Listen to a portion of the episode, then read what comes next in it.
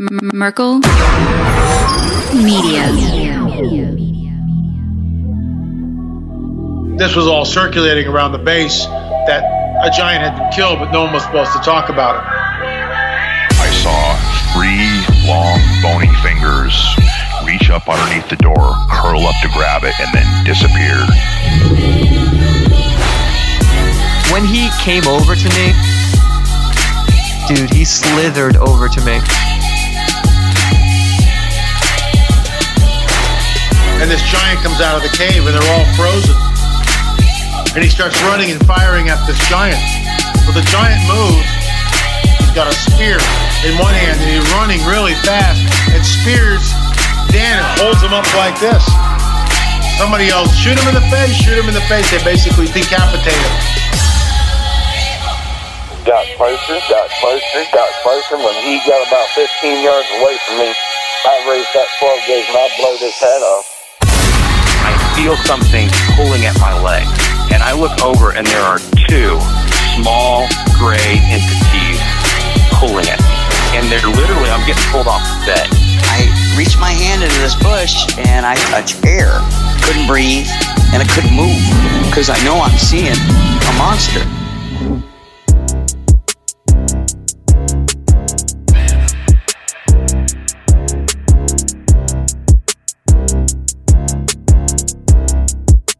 All right, we're rolling now. Yeah. I guess I should start the show. Welcome to the show, everybody. You're listening to the Confessionals. I'm your host, Tony Merkel. Thanks for being here. If you have a crazy, wild experience you want to share with me on the show, go ahead and shoot me an email. My email address is theconfessionals at theconfessionalspodcast.com. That's theconfessionals at theconfessionalspodcast.com. Or go to the website, theconfessionalspodcast.com, hit the contact section, and you can reach me that way as well. Either way works for me. Just get a hold of me. If you want more shows on a weekly basis, go to theconfessionalspodcast.com, hit the join button, and become a member. You'll get access to all the bonus shows every Thursday, Tuesday shows ad free, and the overtime segments when available right there on the website and the Castos app. If that interests you, theconfessionalspodcast.com slash join. And j- speaking of join, I have people joining me in the studio today. Fellas, how are you? Good. Doing great, Tony. Doing great. I got the fantastic trio here. We got Justin, Ryan, and Lance. I got that right. It just came out of me. There you go. I couldn't remember these guys' names all morning long. and here it is. It's go time. And I come in on the clutch. That's it. That's it. So uh, you guys host the podcast Appalachia, Appalachia, Appalachian Intelligence. One of the three. We've been trying to discuss it. You all have differing opinions on what the actual name of your podcast is. Well, it's for sure 100% Appalachian. Absolutely. Appalachian. It's Appalachia. That's that's the way it's that's the way it's spelled. I love this. You guys have a podcast, and how long has it been out? A year Uh, today. A year today. A year actually. today. Yep. and you still can't figure out what it's called. Well, we figured it out. We It's. Ryan, he won't he won't come on board with us. Apparently, I'm the only one who doesn't know what it's called. and, and, and Ryan, where are you from? I'm from the same area as them. I've just pronounced it differently. He spent a lot of time around Pittsburgh. Okay. So, All right. you know, there's enough of that. Mm, north of the Mason Dixon. But yeah. Yeah. Yeah. So when I Like was, if I want to, I can get rid of my southern accent just because Really? as I was up there, you know, and I'm living just south of Pittsburgh and you're getting made fun of all the time for asking for Marlboro lights, not lights. you know, you learn how to disguise some Yeah. things, so. so uh, all right. So um, if you can get rid of your accent, then I should be allowed to have an accent if I want one. Absolutely. So- Absolutely. Welcome to the show. No, that's hold on a second, God. I, I can't do it on demand. It was close though. It- It, it was close. Yeah. Yeah. All right. I, I usually got to start out with something like, uh, "How y'all doing?" and then we just kind of drag it out from there. Um, I, I I'm I'm becoming infamous of leaving people with voicemails with just a southern accent and stuff. like I, like uh, Scott over at uh, Freaky Deaky Podcast. He's a, he lives in uh, Alaska, and so sometimes when I'm pulling a late night here and I'm driving home at like midnight, it's six o'clock his time in the evening. yeah. So I'll call him and you know he'll answer the phone and I'll just start talking to him like in a southern accent. We'll have like a whole conversation, just a southern accent. And he's like, "You're crazy." I'm like, "I know, I know, I know." It's just you got to draw the syllables out a little longer, and just it's just a little twang. You Little just, twang. Just just imagine that twang rolling off of your tongue, and that's it. I Yeah. And it's don't pronounce half the consonants. That's true. Like you just did. Yeah, that was it. perfect. That's it. That was perfect. That's a perfect example. Like we start out, and you can just try this. We call our audience the heel folk. We start out, hey there, heel folk. Just try it. Just Hey there, heel folk. That's it. That was it. My That man. was- that was nice. Yeah. Yeah. that was it. All right. That was you it. are you are labeled Appalachian right there. Appalachian. There we it. go. That was it again. You got it. Welcome to East Tennessee. I'm Tennessee Tony, and we're here to talk about Appalachia bull crap. Yeah, that was pretty good. Here we go. Uh, so speaking of Appalachia bull crap, uh, you guys got some bull, bull crap to bring to the table today. Absolutely, we do. We do. Uh, So like, let's just kind of like, I guess, lay the groundwork for people. Um, now, uh, I'm just gonna let you guys know up front here. When you guys start talking, I might need to leave the room and turn off this AC unit because it is driving me nuts already, and I, I just don't want to deal with the post production of it. So, uh, which means it might get warm in here, and I might take off my shirt instead of ta- putting on the hoodie. it's totally fine. Hey, That's Ryan. cool. actually- Ryan one time took his shirt off during the podcast. Yeah, Yeah. We've actually had a couple the of guest- guests. the The guest guest did. started it. the it. guest started it, and then was Ryan it Bert followed suit. Kreischer? No, it wasn't. But we did. We did make that joke though. We did make that joke. We actually had a guest that just, that at the end uh, of the uh, Arthur Unk Mhm. from the Grey Room. He's the head writer of the Grey Rooms podcast, one of my favorite creepypasta podcasts. And that guy, he's a genius. Mm-hmm. Yeah. but he's a lot of fun. Yeah. So he's just a fun guy. So um, you guys, you guys reached out to me uh, a while back, and I just kind of want to lay the groundwork as far as I can remember. Uh, it, you know what's funny is that uh, Justin, I remember recently, I think it was I, I hit you up on Instagram, and I'm like, "Are you the guy that talked to me a while ago about something?" And like I was like. I can't remember any of this crap, and like, and it's like so many, so many people like they're like, yeah, I told you. I'm like, yeah, I don't remember yeah. you know, and like you can Yeah. probably attest to that because like I, I remember I was reaching out to him like, are you the guy with the the rocks and and and, and, and then like you're like yeah, and then I'm like I, I just it, it was it was a it was a process getting you here, but you're here. And uh, you guys have a pretty interesting story that kind of leads into uh, discovering um, some kind of lost um, uh, information. Maybe is that is that a good way to say it? Yeah, that'd be a good way to It's put a, it. A, a treasure in Yeah. a sense. Yeah. Uh, so if if you want, just kind of uh, how did this all work for you? Because uh, it's it's now like a, a pursuit of yours, from what I understand. Uh, this petroglyph stuff that you guys are finding in uh, West Virginia. Yeah, well, it's far southwestern Virginia. Um, we're right on the border with West Virginia, so that you can slide with that one. But uh, we did. We started. You know, we've we've started this podcast um, a year ago. It was me and Ryan initially. Uh, we we brought Lance on a few months later, just because he came on as a guest one time and it just worked. You know, the tr- whole trio thing worked so good. Uh, and then you know, as, as as well as anybody, once you start talking to people all the time and scheduling these interviews and coming across so many people, you start getting all this information. Yeah. Well, the good thing about like where we're from, we started getting a, a local following a little bit, you know, like some local people, you know, people that I've known my entire life are coming up to me, you know, when we see them on the street and they're like, Hey, I love the show. I love the show. I love what you guys are doing. And that's what we start talking. We start talking the weird. We start talking, you know, Appalachian folklore. We start talking their sightings and experiences. Um, so that part's been amazing, but that's how we stumbled across uh, these these petroglyphs, these cliff rock carvings that are actually located in our hometown. Um, I was camping one weekend. We have a, a local campground that's actually owned by mine and Ryan's boss. Uh, and I was staying there one weekend, and this guy by the name of, of Chris Byers, uh, him and his wife Melanie, who are great friends of mine and and are fans of the show, they were just walking by, you know, got, got some firewood and we're heading back to their campsite, and we started talking about the show. Well, at the time, me and these boys, we were talking about trying to do like a little mini documentary or just something, you know, something YouTubey about the river that runs, you know, through our hometown. It runs uh, right beside of Hellier, Kentucky, through the Breaks Interstate Park Mhm. into Pikeville. And yes, it's Pikeville, uh, like like Maryville. Marvel. yeah, that's it. But uh, we started talking some of this stuff, and I was talking to him about some of the the native folklore there, and and some of these skirmishes between the natives and the settlers, and uh, you know just some of the the terrible events that had happened, you know, along the river there, and, and also some of the strange encounters that people had had, and I'd been reading and hearing about. So he comes out and he says, "Have you seen those carvings in in the cliff rock right up above town?" I was like, "No."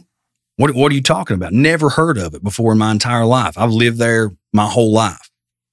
So he's like, "Yeah, I was hunting up there a couple years ago, and you know, a couple people I'd heard talking about this this property that I hunt on.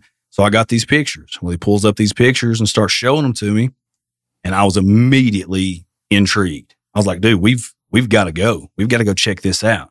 You know, it's it's one thing to to hear about this and not know it was there your entire life, but obviously, as a lover of of of the weird, of ancient history, of of all this different stuff, you see petroglyphs in your hometown, it's going to spark an interest. Yeah. So we, you know, a couple weeks went by. We kept, you know, we're super busy guys. Uh, you know, we all work full time. We all have big families, so it's hard to get together and do anything really. Uh, it's amazing we even have a podcast. But we got together one Sunday. It was pouring the rain, and we just said, "Screw it, we're going." We we put it off long enough. We got to go. So me and Lance and Ryan and mine and Ryan's sons, we all decided to go check this rock out, you know, to see if it looked as good in person as it did in pictures. And we had no idea where we were going. We were just following step by step directions that this guy Chris had give had messaged me. So we get up there, we find the, the area that he said to stop and start hiking from. Um, again, it's still pouring the rain we get down through there and we come up upon, and it was one of those things like we knew it before we ever even actually seen it. Like you get there to this point, you look down and you see this cliff rock facing, you know, like a, a drop off in front of you, and you're like, that's it. You just, you know, that's it. The angels are singing, the lights are beaming down on it. Ah, you know, You've reached the promised land. yeah, that, that's it. But we get there and we start checking this thing out, man, and pictures don't even do it justice. Like I haven't been able to capture a picture or or see a picture that does this justice. You have you have like these 10 cavernous circular spaces that's outlining and, and surrounding bordering this what what looks to be uh, some sort of path or a, a ladder or a staircase, something that that cuts right through the middle. But the way that it's there, it's it's almost like a I don't know how to explain it. So if you think about the Golden Gate Bridge and how if you're looking at the pictures of the Golden Gate Bridge from the from the side of it, the profile of it, you can kind of see all the different um, beams and the different uh, foundations and all the different uh, columns and stuff that make up the Golden Gate Bridge, right? It kind of visualize what I'm talking about. If you look down at the middle of this, when I first looked at it, I was like, freaking, that's a bridge. It looks just like a bridge, um, just the way it's kind of laid out. Well, then you get closer to it, um, at the bottom of one side of it, there is a person that has been carved there. And then you look back up to the top of it, and this thing's probably three feet long, maybe right around there. And you look at the other side of it, on the opposite side of that bridge is another person that's been carved as well. Um, and as we're there looking at it and trying to just talk about it and figure out what it was and put your hands on it, kind of run your fingers around the crevices and the, the smoothness of the rock, we all three agreed like this is not by no means a natural thing. Somebody has taken some serious time to carve out this in this rock. There is a specific purpose why this thing is here. Um, and the more you look at it, the more detail you see. Like you, you can tell it wasn't done by machine. Somebody has, or people have taken some serious time with hand tools to carve this thing out of this rock um, for a specific purpose. And that's kind of what led to the unveiling of quite an interesting story from there. well, yeah, but you know, staying on this rock for just a little while longer, you, it doesn't belong. You know, it's one of those things like I've never seen anything like this. You know, and I've spent a lot of time as a as a Central Appalachian kid. I spent a lot of time in the woods. You know, a lot of time mushroom hunting and squirrel hunting and deer hunting and and fishing and you know just going and exploring. You know, that's all we have with woods. So you spend a lot of time. I've never seen anything remotely close to what this looks like. You know, I've seen natural rock formations. I've seen, you know, some of the lines and the, the sedimentary things that can happen with these formations. And this isn't, this is nothing close. And not only that, I started sending in pictures of this stuff out to every contact that I knew of. Nobody knows. Nobody knows for sure. Well, I, I knew. tell, Yeah, tell yeah. that. so okay when, when we first got the pictures of this i sent them out to every contact that we had made through the podcast world i'd sent them out to uh like different geology forums um uh we'll shout out steve and kyle here from the hollow sky podcast love those boys um i messaged steve right off the bat sent him the pictures and you know was asking him hey do you know what these are he put them on these geology forums uh, so there was a lot of eyes looking at these rocks right, you know, pretty quickly. Well, I know that Tony is really, really, really into the weird and talks to a whole lot of people. So I sent him to Tony. Before I'd ever even really talked to him about anything, this was like initial interaction. I sent him these pictures and Tony says, Bro, do you know what you have here? Or do you realize what you have here? I said, I have no idea. That's why I sent them out to you. I was hoping to get like that you might know something. He was like, No, I have no idea. it's funny because you said you said that story today and stuff, and I I don't remember that. Of course, I don't remember anything. And I was like, wait, I knew it, and then you're like, no, you didn't know. I was No. like, oh, that sounds like me. It sounds like me. I would do something like that. but you got me really super excited for a minute. let me let me guess. I said that and waited for you to respond. I didn't even I didn't even say I didn't know at first. No, yeah, yeah, yeah. Yeah, That's exactly I what was you said. Bro, do you know what you I have tot- here? And then I would totally do that because people say stuff to me, and I'm like, I'm not some super genius guy here that does all this like crazy wild research. I don't have like an entire library filled with my research over the years. I'm just a dude that drove a truck and started a podcast, and so people like ask me questions, and I'm like, I don't know. Yeah, yeah.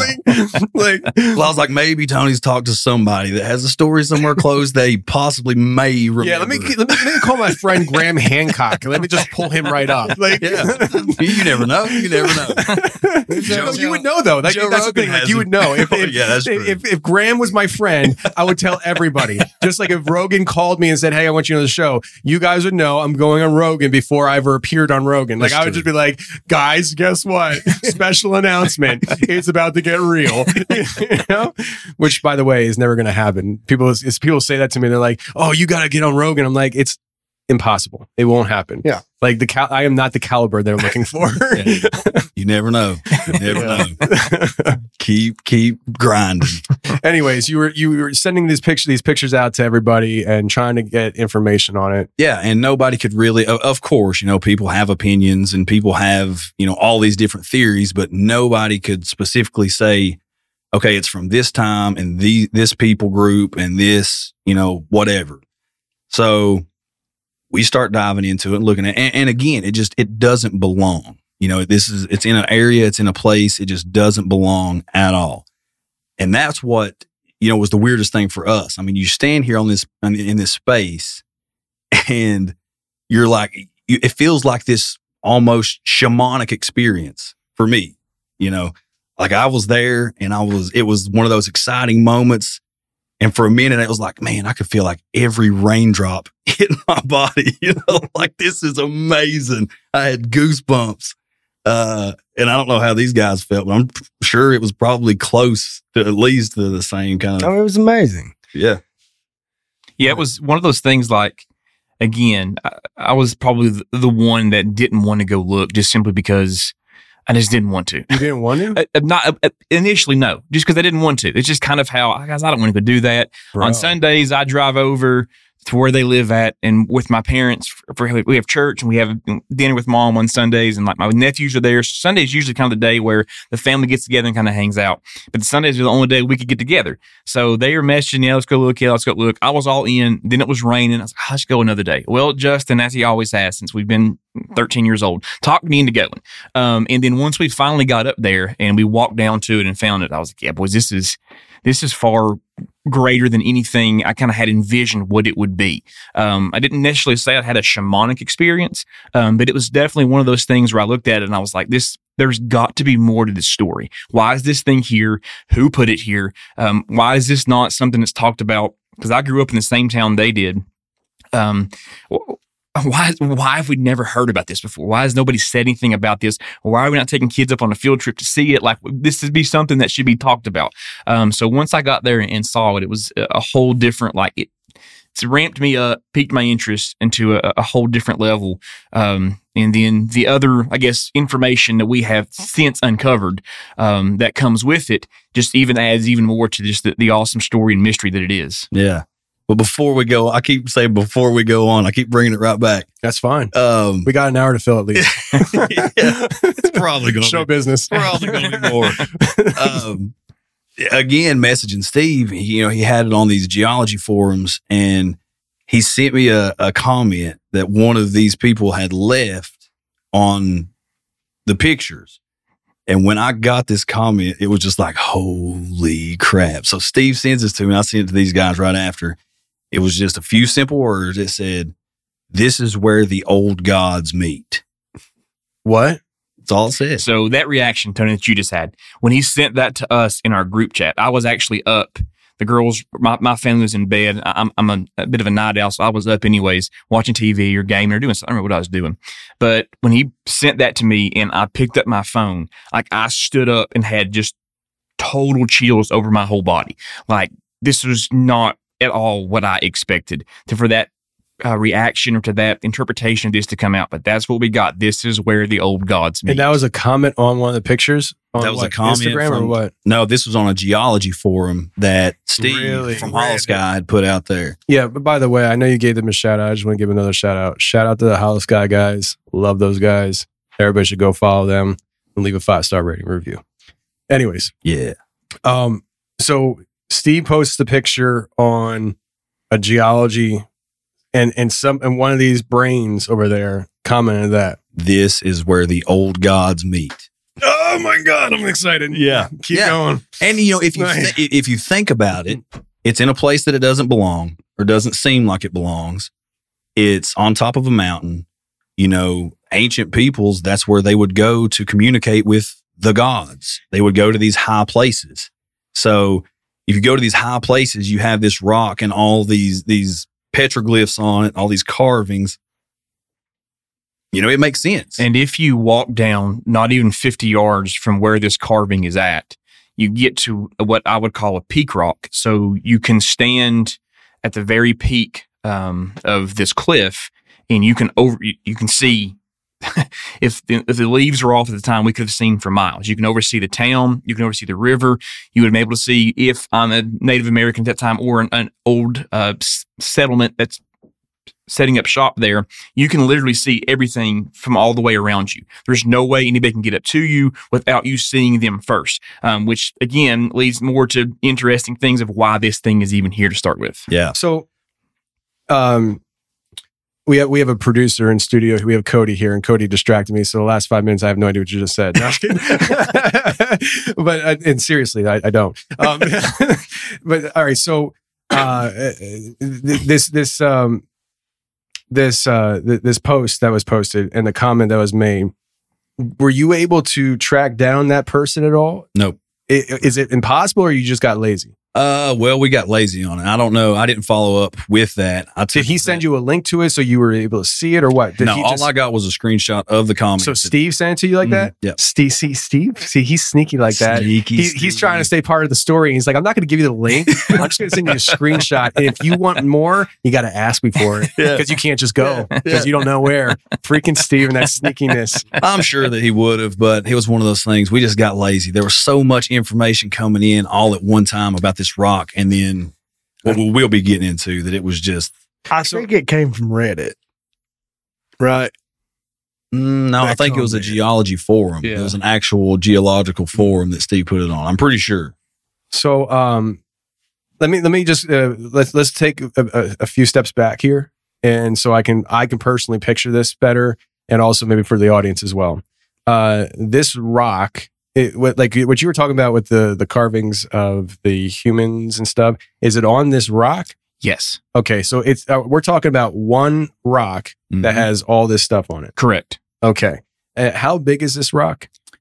I would three or four feet probably yeah, probably in length. in length, yeah, and then probably another foot and a half to two feet wide. yeah. All right, so three or four feet, uh, and it's one rock.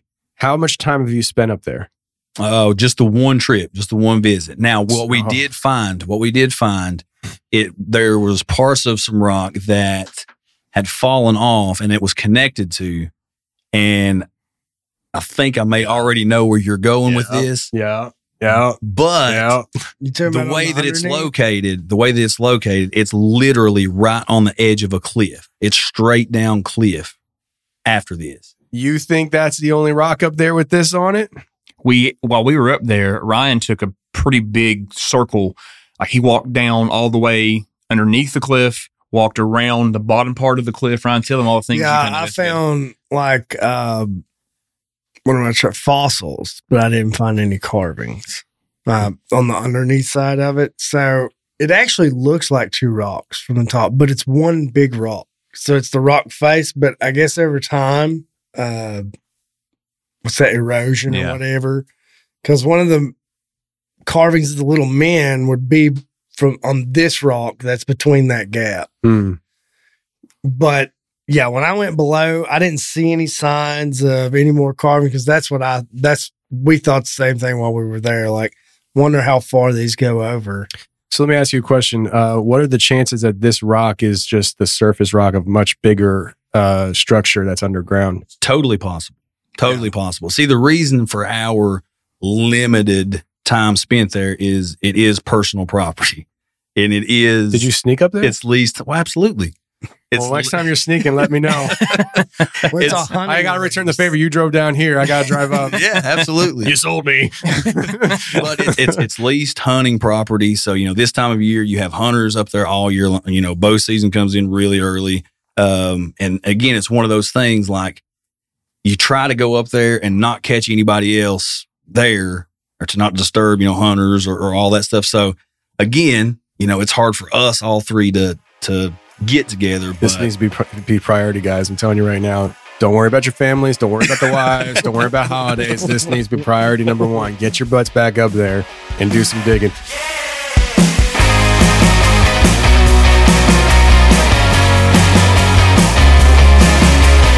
Okay, for our first sponsor today, we have Uncommon Goods. I love Uncommon Goods, and what's not uncommon about Uncommon Goods is how commonly good Uncommon Goods is. I'm not trying to confuse you. It's called Uncommon Goods, and it's a great website. If you are somebody like me who sucks at buying gifts, you don't know what to buy, you never really think about what to buy until the last minute, Uncommon Goods has you covered. All you got to go is to uncommongoods.com slash Tony, and when you get there, all you got to do is pick a category, women, men, kids, fun, kitchen and bar, home, gifts, holiday. When you click on that, it shows you a bunch of stuff in that category, and then you can narrow it down by price under 50, 100, 200. It really is customizable, searching for the perfect gift for somebody in your life. And right now, it is a great time to get in on Uncommon Goods, not just for the deal, but also what they do for other people. Because with every purchase, Uncommon Goods gives a dollar back to a nonprofit partner of your choice. So that means you spend money at Uncommon Goods and then you tell them where to put the money for the nonprofit partnership of your choice. So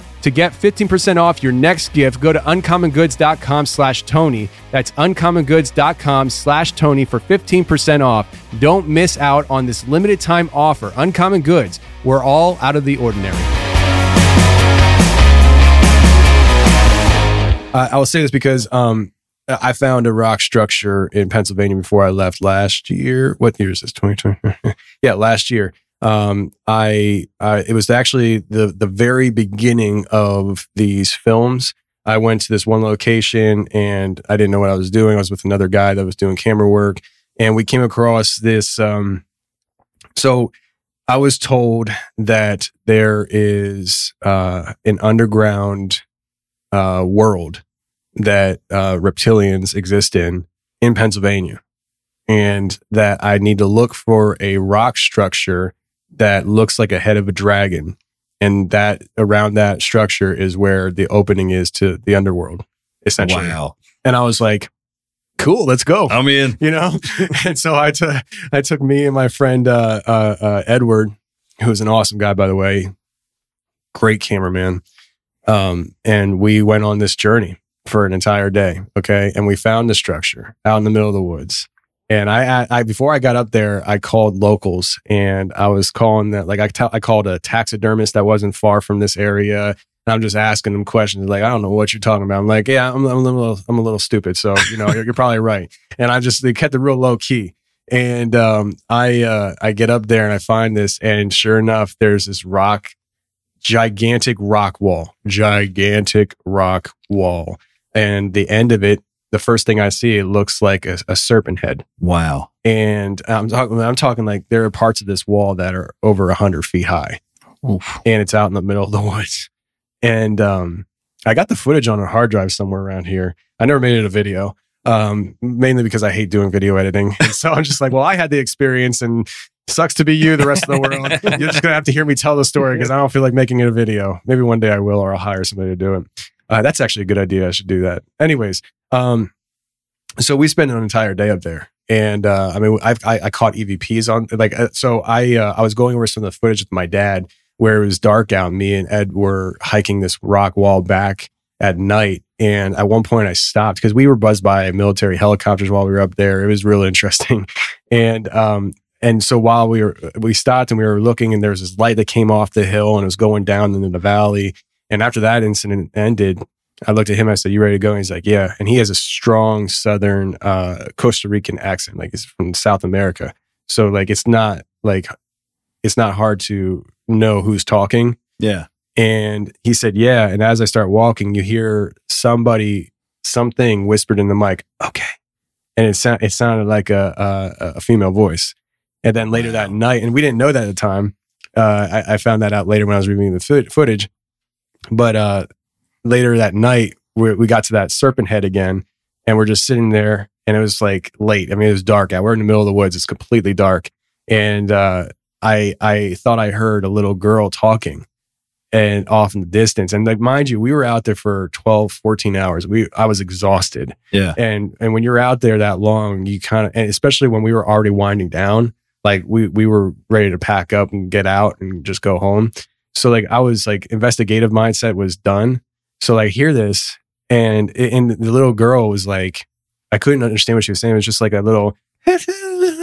Like it just, it- I was just like, what the freak was that? And and, he- and he he heard it, or no, he didn't hear it, and um and I didn't go investigate it. And I and it's one of my biggest regrets is that I didn't tell him to turn on his camera again and go investigate that because it sounded it was maybe like fifty feet away from us, Wow. and I didn't know that I had that EVP of the little girl uh, or some female voice. Uh, anyways, long story short, let me bring this back around. Uh, this rock wall, uh, it it's it it went for at least a half mile, and it was very uh broken and there and and and there there are people who say that it's natural uh and some and, and some parts of it i'm like i don't know how this is natural because like there were like broken parts of it that were like completely rectangle and squared off like they were like bricks but Yeah. like long like like six seven eight foot long blocks of rock. And it looked like it was a wall that fell over at one time but it was constructed right? And that then you have that serpent head that looks intentionally made and all this stuff right? And uh but it it goes like a half a mile but as you keep going it's very clear that it fades into the ground. And i i, I always wonder i'm like how big is this thing really? Yeah. you know? And it, it, it- am i just seeing like like imagine if i'm standing at this this serpent head looking thing this this 100 foot wall and all this stuff and this is just like the top of the giant temple that i'm standing on like that's like you know Yeah. like just the tip of the iceberg. right and so I, I to bring it all back to what you got and stuff i mean this rock i mean you, you guys were there you know what the area looked like is it possible that you think that like could this be just like the the very tip of the roof of something that's even bigger Oh yeah, absolutely. I mean, the way that it could go back into the mountainside, it could go forever. for people to understand, uh, Appalachian, Appalachia, Appalachian, whatever it is. Uh, by the way, again, you guys are from the Appalachia, Appalachian, Appalachian intelligence podcast. Figure it out from there. Yes. Uh, links links are in the description. And that's a total oxymoron, just so you know. but um, so people have to understand that these mountain ranges, like the Smokies here and stuff, uh, these are some of the oldest mountains in the world. Yeah. Uh, there's a reason why they don't look like the mountains on the West Coast. Is because the mountains on the West Coast haven't been around as long as these. Right. And so the the the the ancient aspect of these mountains and the stories that are left untold are very vast. And uh, I, I think that um, what you guys stumble are stumbling on here, what you're telling us about, and uh, what um, Ward and Sword and Staff guys are doing, like we're, and me, obviously by proxy, you know, um, we're exploring the ancient aspect of our backyard. Yeah, absolutely. It's really interesting. It is really interesting because, I mean, you have no idea. Like, you know, what you're talking about right there, to me, in, in all my weirdness, that's a moon eyed people civilization. You know, this giant rock. Yeah. this giant rock wall that they've built and they come, but, you know, we, we have no idea. You know, we think that the native, there's a reason the natives are called the natives. You know, they're supposed to be the first. But you have so many of these Native American tribes that'll say, huh, you know, when we got here, there were these six fingered red headed giants that had already built this place up and, and all these different things. So, I mean, we have no idea. You know, other tribes say that there were these uh, really tall, pale, big headed, big eyed people, you know, that they call the moon eyed people. I mean, it's just, it's interesting to explore who was there. And we definitely intend to go back. I've actually told Ryan a couple times, and yeah, you're coming along, Tony. You're coming along. I'm, I'm there. I'll save the gas money. and I've got a I've got a date scheduled to meet and talk with the guy that's actually the property owner. So maybe that'll open up more things because he I, I've Does he know it's there? yeah I've learned that he spent decades asking questions and asking Really? around, but it was an age before the internet. So this is right up his alley. Oh yeah, yeah, yeah. He loves it. He actually loves it so much that he contacted, I guess, the closest Cherokee native tribe, and and Ryan Ryan loves this one, but he, he got a tribal elder to come up and asked if he knew what it was. So this tribal elder hikes up there to this rock with him, walks out to it, asks him if he can be alone with it for a few moments. The guy says, "Yeah, you know, take your time, do what you need to do." Well, the elder sits down on the rock, traces out some of the carvings, goes into this meditative trance like state, stands back up, turns around, walks out of there, doesn't say a word, leaves, doesn't say a word to anybody about anything. Oh, well, that's interesting. Yeah, Yeah. that's what I think. Or the greatest prank ever. like Like got, just some got us Native talking American about it. dude sitting around, and somebody's like, "Hey, I need you to come look at this. This looks like something your people would do." Like, you know what? All right, I'm just gonna do a little few hand motions here, some jazz hands, yes. and then walk away and not say a word. it would be the greatest prank ever.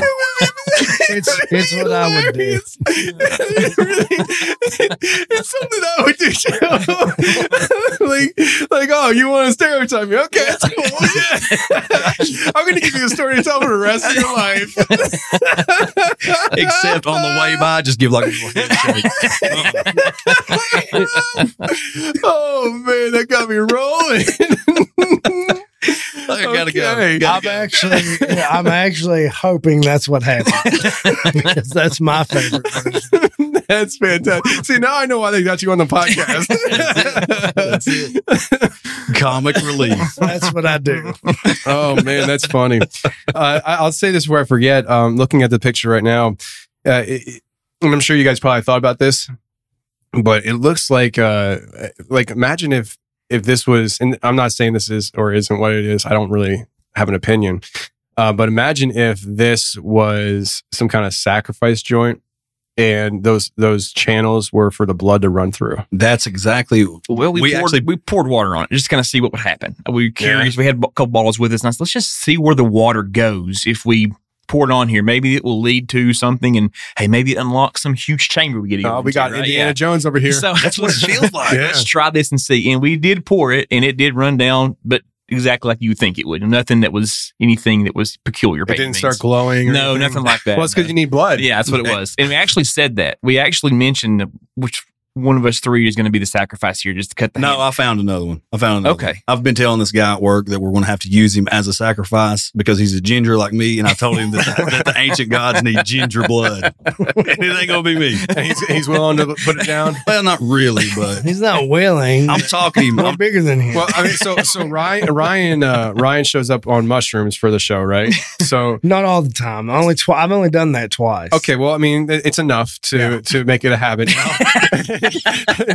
and so when, when ne- next time, just slip him some mushrooms, and he'll just be like, Yeah. okay, sure, you know, and That's the plan. have a contract that he signs and make it all legal. You know, like it's, apparently it's really a popular thing now where it's like you're allowed to medically commit suicide in some of these countries. Yeah. So you know, just say he's committing suicide for the cause, and well, yeah, Be and maybe fine. we just need a little bit of blood. We might not have to kill him. We're willing to do what we need to do, though. yeah, you know, it, it- for, for science. For, For yeah, scientific purposes. Absolutely. So where are we at in this story? Because I know I know you guys you guys are uncovering information and stuff, and Well, this moves on, and this is kind of why we didn't spend as much time initially with the rock. Because Uh, this hit, and it kind of, obviously, as you'll hear, kind of like, that's what we focused on. it went nuts. Um, so Lance, you just you So take it I away was- with how JW came into. Yeah. mix. So we had been c- Jehovah corresponding. Witness, well, JW. that's pretty good. Pretty good, though. I hadn't Pretty thought about that one yet. Yeah. Um, He, we've he came to us to, to ask if we had a few moments to talk about the kingdom. He's like, no, but I got this rock. so we were I, back in school now, um, and I teach with him and have known him for a long time. And we were just talking back and forth about our summers, and about different things going on. And Justin, not a week beforehand, um, had sent me a PowerPoint presentation a guy had done on something called the John Swift Silver Mine. Um, and I one of those things I had never heard of. Um, and within the pictures that this guy had on his PowerPoint were some carvings that look similar to what this rock was. Wasn't identical, but you could see some similarities in it. JW comes down and we're just having a conversation about it. I'm telling him about the podcast and he's asking questions. And we eventually conversation leads to, well, last week we went and saw this rock. Here's some pictures. He's a historical guy, um, camps a lot, goes to a lot of places, has seen a lot of things, asking questions, right? What do you think about this picture? And he looked at it and so it's really peculiar. Um, and then I then led into, well, we've got some things that are similar to this in this PowerPoint presentation that this guy had made on the John Swift silver mine. And I could see like a twinkle in his eye. Like it's something, I, flipped a switch. Um, Now, so- real quick, the John Swift Silver Mine is a it- it's local legend, local lore in our area, Eastern Kentucky, Southern West Virginia, even Eastern Tennessee, that people have been searching for this silver mine for as long as probably two, three hundred years. Absolutely. Yeah. So he asks me, um, well, well, as I'm bringing this up, I say John Swift Silvermine, and I can see again this twinkle in his eye. Um, so he lets me proceed to kind of just give him all the information that I had on this rock and on this John Swift Silvermine. And when I get done, uh, he says, "Well, actually, um, funny that you mentioned that. I actually know some things about the John Swift Silvermine and actually have done some searching for it myself." I said, "What?" Known this guy a long time. We'd never had this conversation before. Um, so he then leads into this story that his dad was looking to buy some property uh, in Florida as a vacation area to move down. Um, and the guy they were going to buy the property of, this Mr. Anderson, um, was going to back and forth in communications. And JW had kind of taken over uh, the um, negoti- negotiations with him because his dad was getting a little bit older.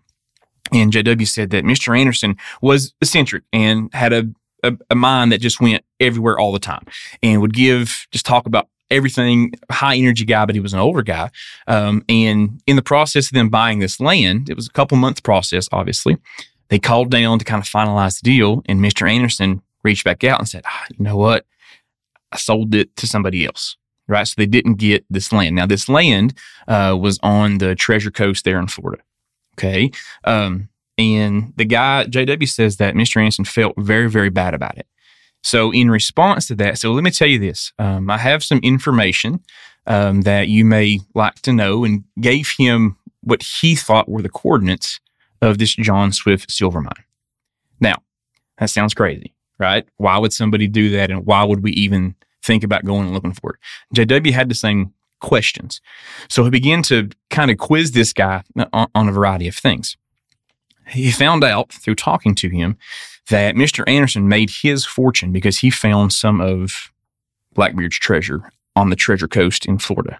Um, and then you can actually, um, JW, there's an article that talks about Mr. Anderson, him, him, and then a couple of his guys went in and uh, dug this up, and the government was involved, and it was a it's a legitimate thing that happened, right? And Uh, part of Christopher Columbus's ship. And found yeah found some of Christopher of Columbus's ship as well. Okay, so there's some legitimacy Wow. to what he is saying. Okay, he then sends JW um, on another treasure hunt. I guess they're trying to prove that he knew what he was talking about. So he sends him these coordinates to an area that's just a little bit south of Cincinnati, Ohio, and tells him that I don't know the exact like landowners don't can't get all the legal deeds and things that I need, but sends him a map. X marks the spot. There's gold here. Will you go investigate it for me? What's anybody say? Absolutely, right? Cincinnati's not that far from us, two and a half, three hours. He said, I'm going to go. He and his brother went. Let's at least go check it out. Now, this guy had done all of this treasure hunting by dowsing, right? And we know what dowsing is the two rods, and he would dowse on the maps, and where they're pointed on the maps, he would X marks the spot, and that's how he found the gold. Okay. That's interesting. Yes, it is, right? It's a completely Yeah. interesting thing, but that's what JW. Now, we've never met the guy. The guy has since passed from pancreatic cancer. He was older, anyways. But these are the stories and the information that JW has given us. Okay. So they go to Cincinnati, um, roll up on the courthouse of this, this kind of small town um, outside of Cincinnati and try to find the deeds to this land, the landowners, and get all the legal stuff they need to at least go and investigate and kind of see where this is at. They get the information, get the landowners, and they drive to this this house kind of out where this farm was at. And he and his brother got their metal detectors, um, walk up and knock on the door. Nobody's home. So they wait around and think, oh, maybe they're going to town to get something, whatever. Wait around for 15, 20 minutes, 30 minutes, an hour, nobody shows up. Well, JW says, I didn't drive all this way to at least not go look at where this X marks the spot is.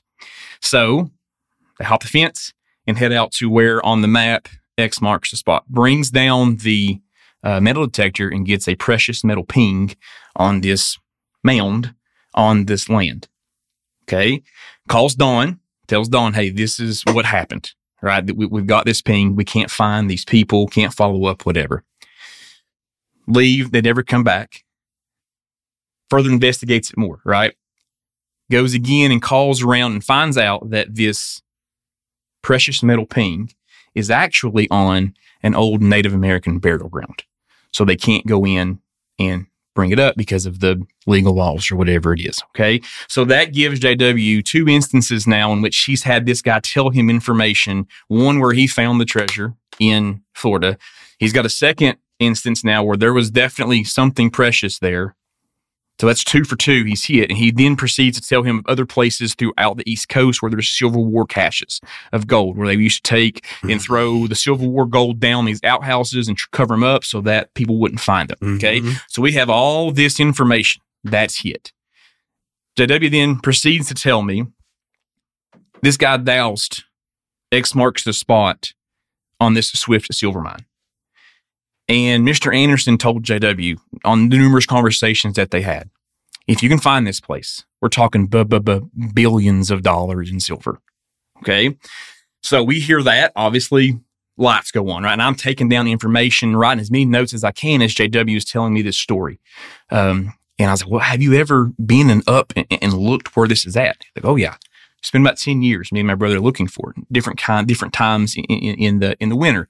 Now, where we're at in Appalachian Mountains, you can't go in the spring and summer. Copperheads, rattlesnakes galore. So you go like this time of the year when all that stuff's gone, the leaves are off. It's just easier to to to search for stuff. And he then gives me all the pings of places along this mountain that they've been to but not found anything. Okay, so uh, he's he he gave it to you. Yeah, we have all. Yeah, I've got it. Well, JW right now, he's he's in the middle of with us. He's, Okay. he's yeah, he's right with us. he's the guy in the chair. And- and- all right, so let, let me this before you go any further. I just got I got to wrap my mind around this. Uh, JW uh, has been brought into the fold, right? Yes, and he's given you he's he's sharing this information with you because he's invested in in in in this the his treasure hunt that he thinks might I'm assuming might be related to this. Yes. Yes. Okay. I, I, I, I love treasure hunting stories, guys. He's It's like- and JW is getting older, so Right, yeah. And he, so he needs young legs. He and needs- it's a mountain. he needs it's a mountain on the ground. It is. Wow. You're going to have to go up on a mountain to you find should have brought him today.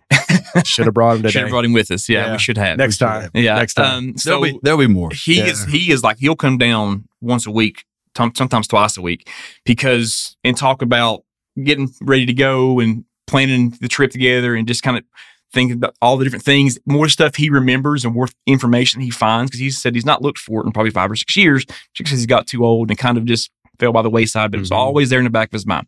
We bring all this stuff up and it all comes rushing back and kind of re- uh, re-energizes him and gets us all fired up to go find this treasure. Okay.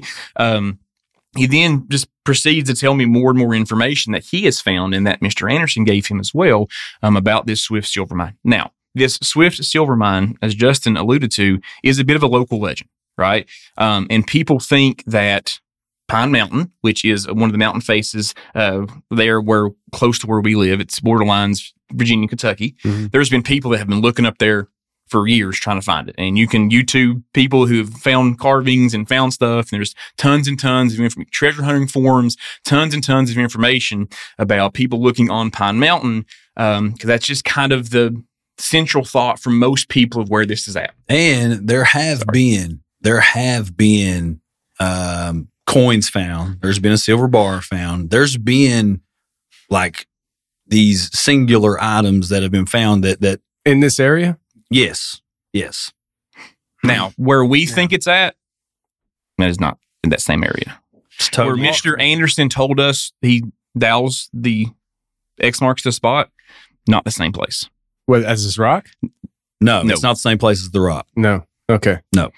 Nope. Uh, But my we- like, I- I'm we- trying to tie the rock into this. All right, so- see, that's the thing that we've been doing too. okay. All right, the rock. I don't know if it ties in at all. Okay. Yeah. Gotcha. Gotcha. I just know that it led to this flow of inf- it, it, this rock started a conversation that led to this flow of information from this amateur treasure hunter who's talking to a professional treasure hunter who has all of this info and these maps and these pings and these all this stuff that's just opened up this gigantic door to us searching for this long lost John Swift silver mine. But there are carvings that are similar to that that have been found on Pine Mountain. really. Yes. Is this on Pine Mountain? No, No. that is not. That would be in. No, it's not. I don't. What mountain face is, would that be? Um, I have no I don't know idea. the mountain Wait, range in what? Haysi, Virginia. whatever. Kiwanis Mountain. You do have a coal mine under it right there. Yeah, you do. Uh, that that one actually blew up there, didn't it? Hold on a second. There's a coal mine underneath this. Yeah, Yes. Pretty close. Pretty That's close. interesting. Pretty close. And, I don't know if it runs that direction or not, but and and there's another thing that we're looking at too, because uh, unpurified silver just in the mountain Looks just like coal, baby. looks like coal. It's black. Mm, I didn't know that. So Yeah, you would actually we. have to have the things that we didn't either at first. You need to have This an acid all- test to kind of put the onto the rock to see if it t- test positive. We've spent months and months researching, looking out logistically, you know, like situations. If this happens, what do we do? It what I mean, like months just waiting for the weather to turn cold and Mhm. the leaves to fall off. We've been in John Swift's journals or what's left of them, you know, seeing what Swift wrote, you know, what, where he was, where he spent his time, how he came into uh, the continental U.S., like all of these different things. We've poured in eventually lead to getting boots on the ground, which we're still waiting to do.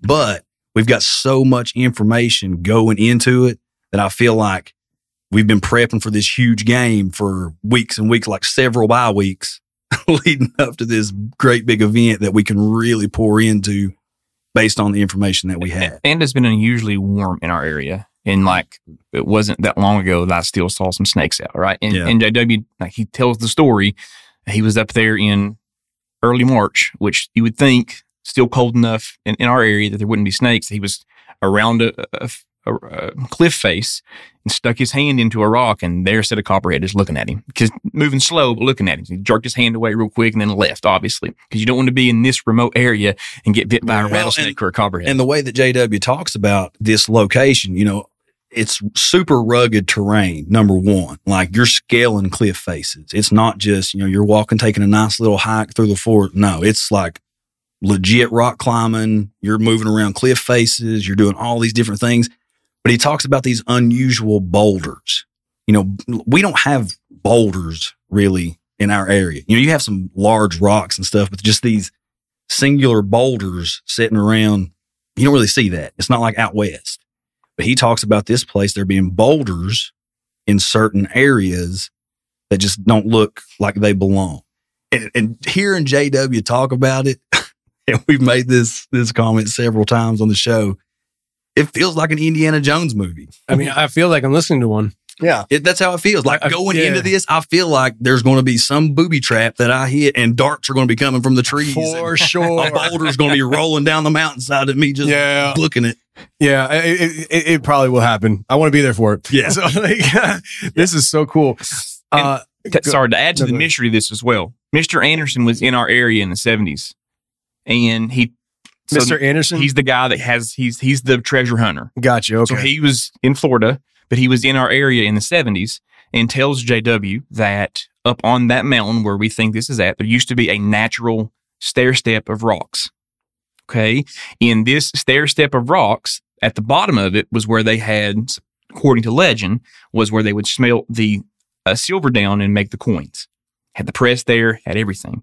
And that at that staircase of rocks was a entrance to the mine that there was somewhere else, according to legend, another entrance as well elsewhere. Which brings us back to this rock where you have two people on both sides of this bridge that they could use this as a tunnel, right? So that's that's a bit of a stretch, but it in this story it kind of, it kind of makes a little bit of sense. Now, before you before you go on, when he was here in the 70s, Mr. Anderson saw the stair steps, went up to them, and was going to try to get the legal rights to go in and do some excavating and to do some digging. It's all national forest. And it was a lot of loopholes in the 70s for him to get to that. And that's why his time, he was only here for a couple of weeks, whatever. And that's why he never uh, went further with what he, he, he claims he found it and saw the silver. He says he saw the Yes, silver. Yes, he saw the silver, and that's why he kept saying b- b- b- billions of dollars in silver. He just couldn't get the legal means necessary to go in and excavate it. Yeah, I know it's a lot. This is so exciting. So you can see why we didn't spend so much time on the rock. Yeah. I'm looking at the rock right now, and um, I'm starting to lose my voice again. I'm, I'm getting over a cold, and uh, I, if if anybody's listening and they hear me smacking around a throat lodge, and I'm so sorry. I got Halls in my mouth. Um, so I'm looking. So you can see my my picture here, Yep. Lance. It, so this is the uh, the bridge, right? That's what you're talking about. That's correct. Yep. Yeah, yeah. it, it- this is this is really interesting. Uh, ha- have you been able to? All right, for, let me this this staircase. Was this is this a, a natural staircase or was it man made? You think? Natural. Okay, He said natural. it was natural. Okay. Uh, and and and when he was telling that you were trying to signal something to me, what were you trying to say? I was going to, I was saying, look at the middle of that rock carving, that bridge path, whatever tunnel could, like a stair. could also be a staircase. Mm-hmm. And you have in the carving, you have a little guy on top and a little guy on the bottom. And you have what could be, you know, if there's an upper and lower mine, which is what is in all in John Swift's journals. You know, Mr. Anderson believed and JW believes. Now, a lot of legend says that one of these mines is local to us and one of them is around the Red River Gorge area. To me, that doesn't make any sense. Why in the 1780s would you have two mines that you're trying to transport things back and forth hundreds of miles apart? That doesn't make any sense to me, especially when you have natives, which I- Lance may get into, trying to swipe this silver, trying to get the jump on these transports, grab all the silver, and that's how they're making their living. So if you had a situation where you had like a upper mine where the actual mining is going on and a lower smelting area to smelt all this down and turn it into currency, it would make sense for there to be a, a something natural and something close in proximity to be able to work this out. This is so much to take in. Yeah, yeah. This Yeah. is so much to take in. know, my theory on the rock, if it has nothing to do with the treasure, is that there's spots in the Mammoth Cave system throughout where you can come in and out, and possibly these were maps to guide you through that. Mm. Well, not you say that, and I know like you're just throwing it out there as a theory, but in one of Swift's journal or in his journals, an entry in his journal, he talked about writing and, and working with this guy, and this guy was describing a a local mountain in our area called Pound Gap, and said that the natives used it, said that the that this mountain was like a honeycomb. Said there was nothing but tunnels that went that there was entrances everywhere, exits everywhere, and that walking with or walking into the mountain, you could hear the the horse beats, the hooves of horses overhead going around on roads. So, you know, there's a lot of legend and different things that have happened, you know, in local legend that it's like, okay, we've had natives get from here to here really, really fast and we don't know how. Well, that's one of the theories is that there were tunnels in all of these mountains and that's what they utilize to get from Yeah. place to place. And uh, that's I don't think that's inconceivable. I, I think that's very a very logical possibility. Um, w- w- man. So, uh, ha, ha, do you guys? What's your sense on this rock as far as age goes? I have no idea. No idea. None. Really, Well- really old. So, like this this this treasure story. How how old of a legend is this story? A couple hundred years? Or? This this legend, Swift was operating in the 1780s, 1770s and 1780s. Okay. He came into uh, what was originally the Carolinas and mingled with the Cherokee people there. Now, I have a theory. He came into these and, and started mingling with the Cherokee, and he started getting these glimpses of silver. Now, this isn't technically in all the journals, but this is my theory he starts coming into these these these people and sees this silver, sees them using it, and recognizes this as this is silver. Where where did you guys get this?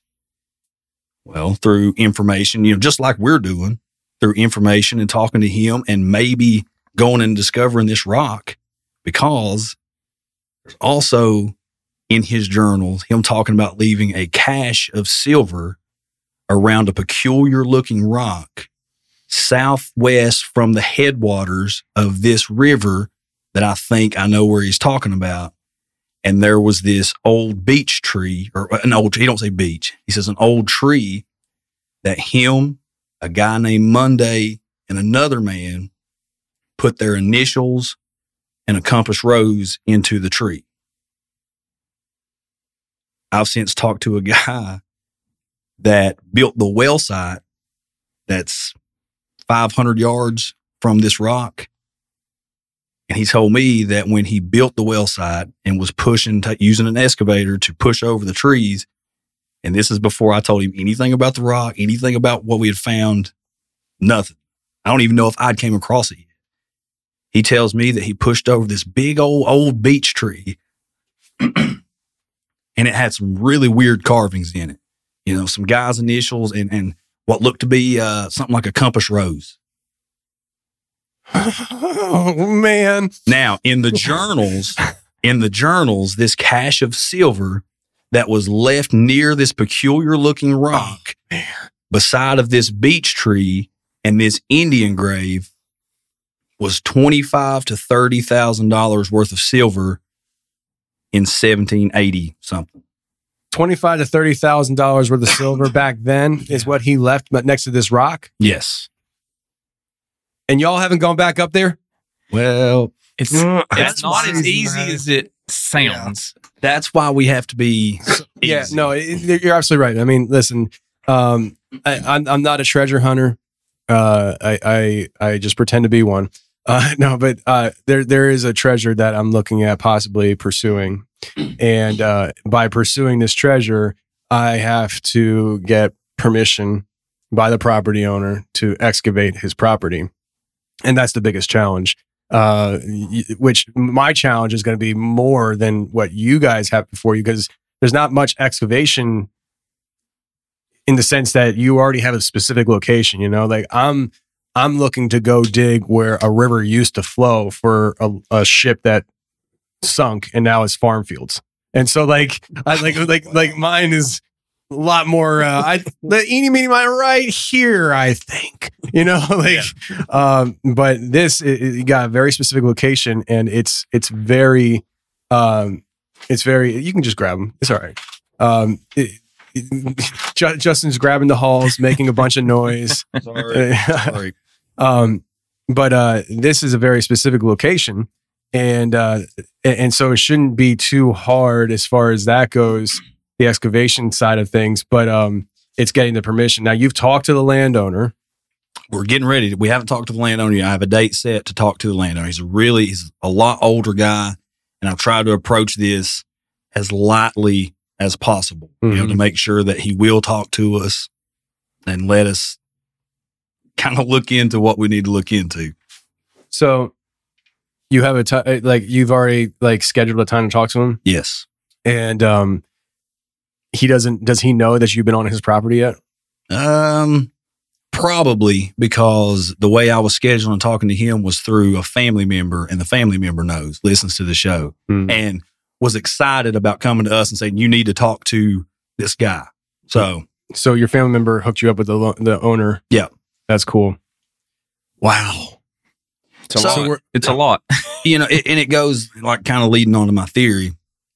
I feel like we're following in the footsteps of John Swift. Mm-hmm. He had to find this silver somehow. Right. he had to find the the location of this mine to operate out of. If he came in, mingled with the native peoples, came across this rock, and they could explain to him, "Hey, this is what this means. This is where it's located. This is what you need to do." You know, maybe. And I know that's a stretch trying to bring this rock into it, but for me, it just it's it's too close. Like everything just worked way too smoothly for this rock Yeah. not to have something to do with this treasure. That's just my opinion. I feel like I mean, maybe the in same all way. honesty, I kind of hope that it's two separate things because then you got two legends and Oh, treasures. I would be totally cool with that. yeah, Yeah. because it sounds like the the the silver that you're on the trail of something, and like ultimately, like it'd be really cool if this rock was its own story and you haven't even touched the surface of it. Yeah. And you know, it could be, you know, just like we talked earlier. Ancient peoples, they went to these high places. That's where they communicated with their gods. Sometimes Lance's brother messages him one day and he's like, you know, every time you see carvings like this on ancient aliens, they're talking about the natives done these circular patterns to represent portals. Mm-hmm. What if you do go up there? I knew you'd do it. we You know I gotta together. bring portals. Say the word portals. You know, I got to bring. Hey, You have me at portals, baby. Keep going. I knew you were going to say portals. That's it. Why you keep looking at me? That's a given, Ryan. You know I'm going to say portals. Carry I have on. to. Carry on. So if there is a chance, one minute now, just something hit me. We find this treasure. We're like getting super rich. And then we find this portal with this rock and fall into it. And then there goes all my wealth. And I'm just like upside down with As long broke. as, as long as you go in first, I'll wait. I'm like, dang it. I was way richer on the other side. But no, I hope it is too. Like, I hope it's two totally separate adventures because that's what this is. I mean, it really feels like feels like I'm Indiana Jones.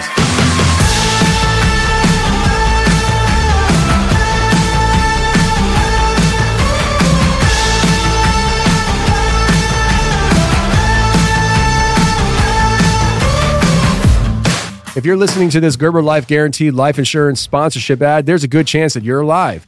And if you're not, well, this may not be of interest to you. Now, I know what you're thinking life insurance, I'm going to live forever. Death is what happens to other people. Well, for the sake of argument, let's assume you're wrong and that someday you won't be listening to podcasts anymore. I know it's not easy to talk about, so I'll do the talking. If you're 50 plus and alive, or 50 to 75 in New York, you can apply for Gerber Life Guaranteed Life Insurance with guaranteed acceptance regardless of your health. And since this life insurance is guaranteed, you don't have to get a medical exam. In fact, you don't even have to fill out a health questionnaire. For a free quote, just visit GerberLifeFamily.com. Then, when you stop, I mean, if you stop listening to podcasts, your family can use the insurance money to help cover your financial expenses or anything else. Your kids already inherited your ears, allergies, and questionable singing voice. Don't make them inherit your final expenses too. See website for terms and restrictions.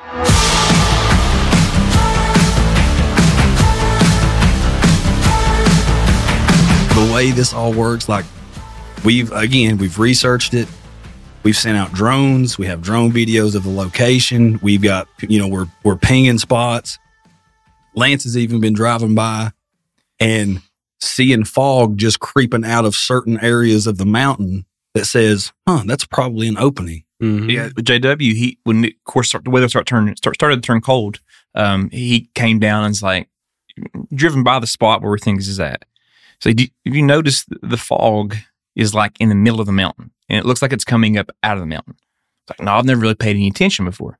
He said, next morning where it's cool, just drive by and look.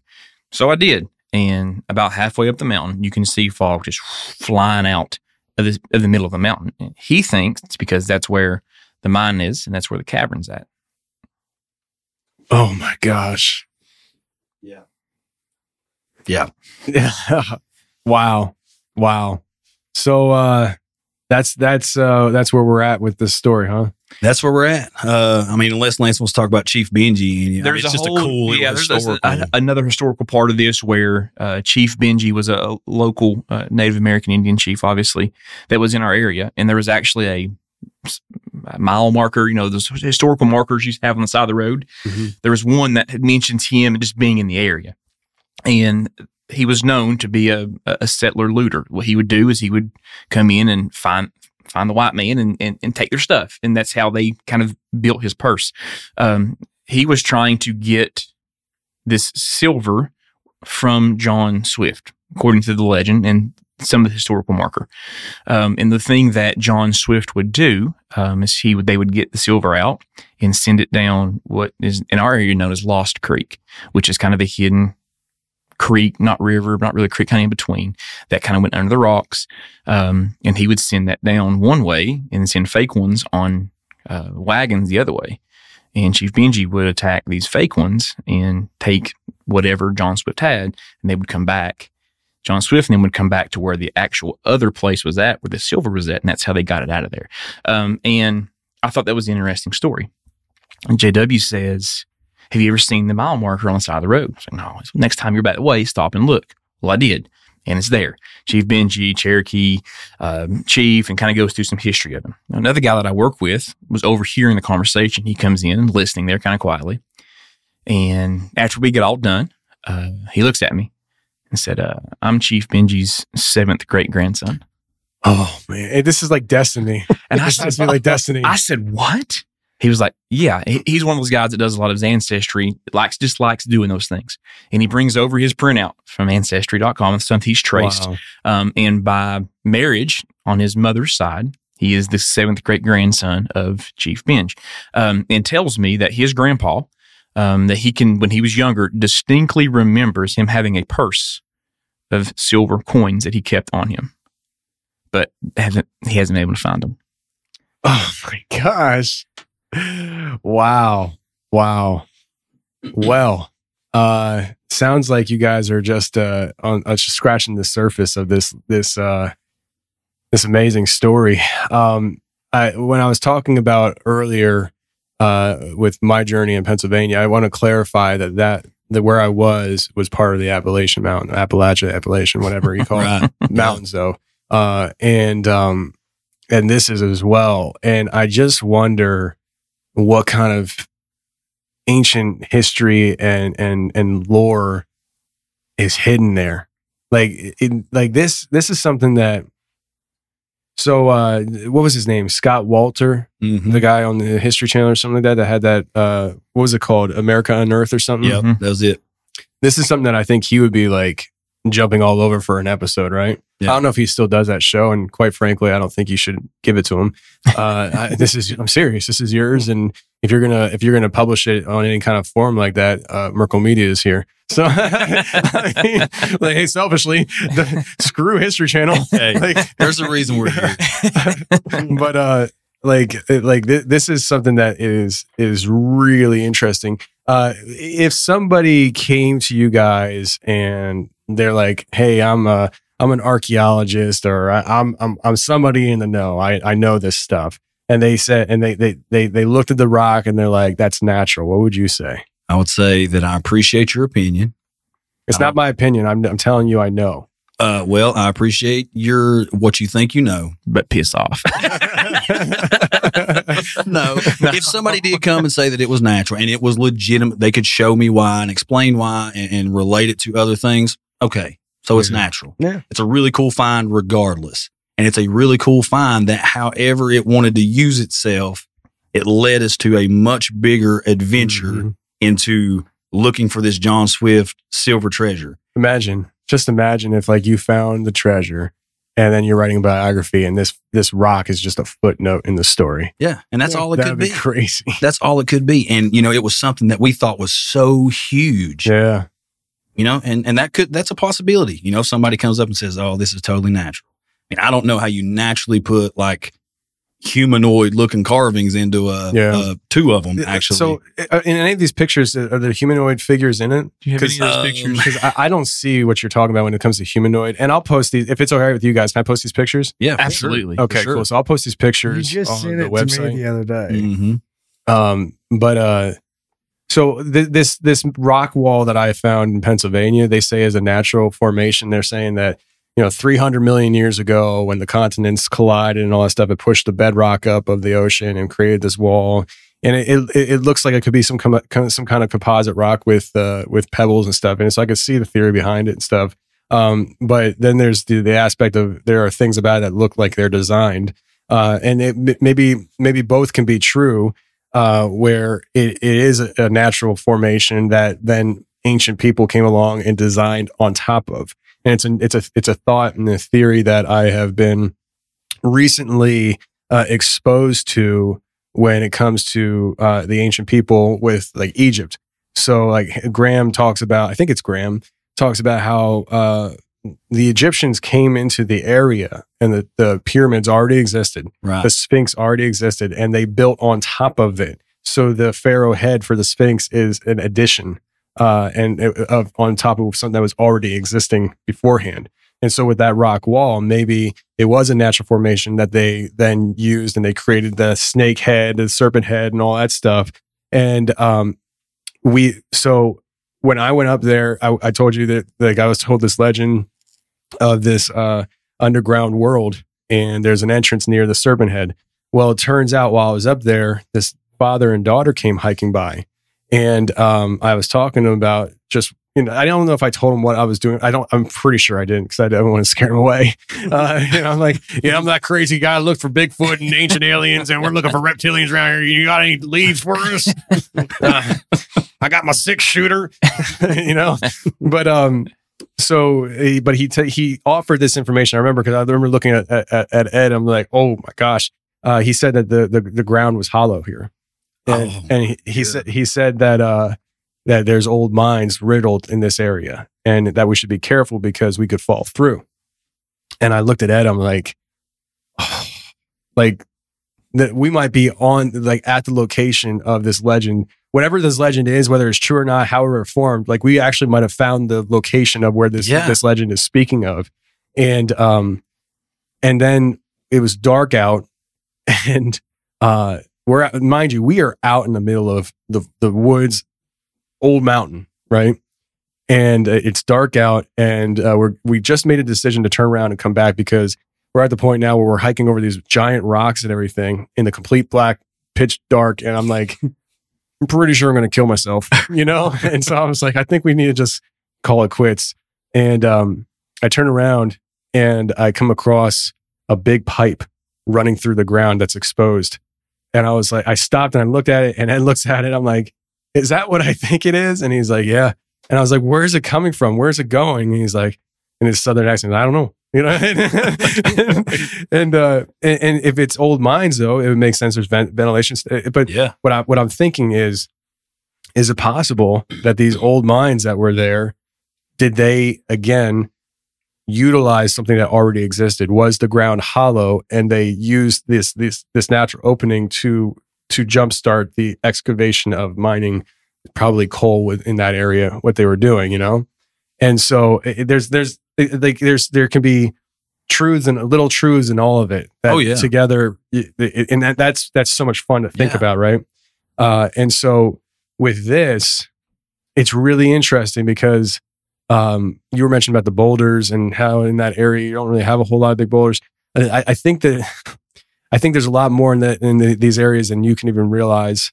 Uh, there, I think that there, there, from what I'm hearing around locally, there are part, there are parts of these mountains down here that people still haven't gone. Well, that's the thing. You know, the Appalachians, they're so vast. and There's so much wilderness that that it's hardly been explored, or some parts have probably never been explored.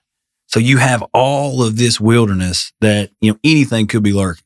You know, you said this this discovery or rediscovery that you made of this wall and this urban head, that was Yeah. last year, right? Yeah. So that was last year.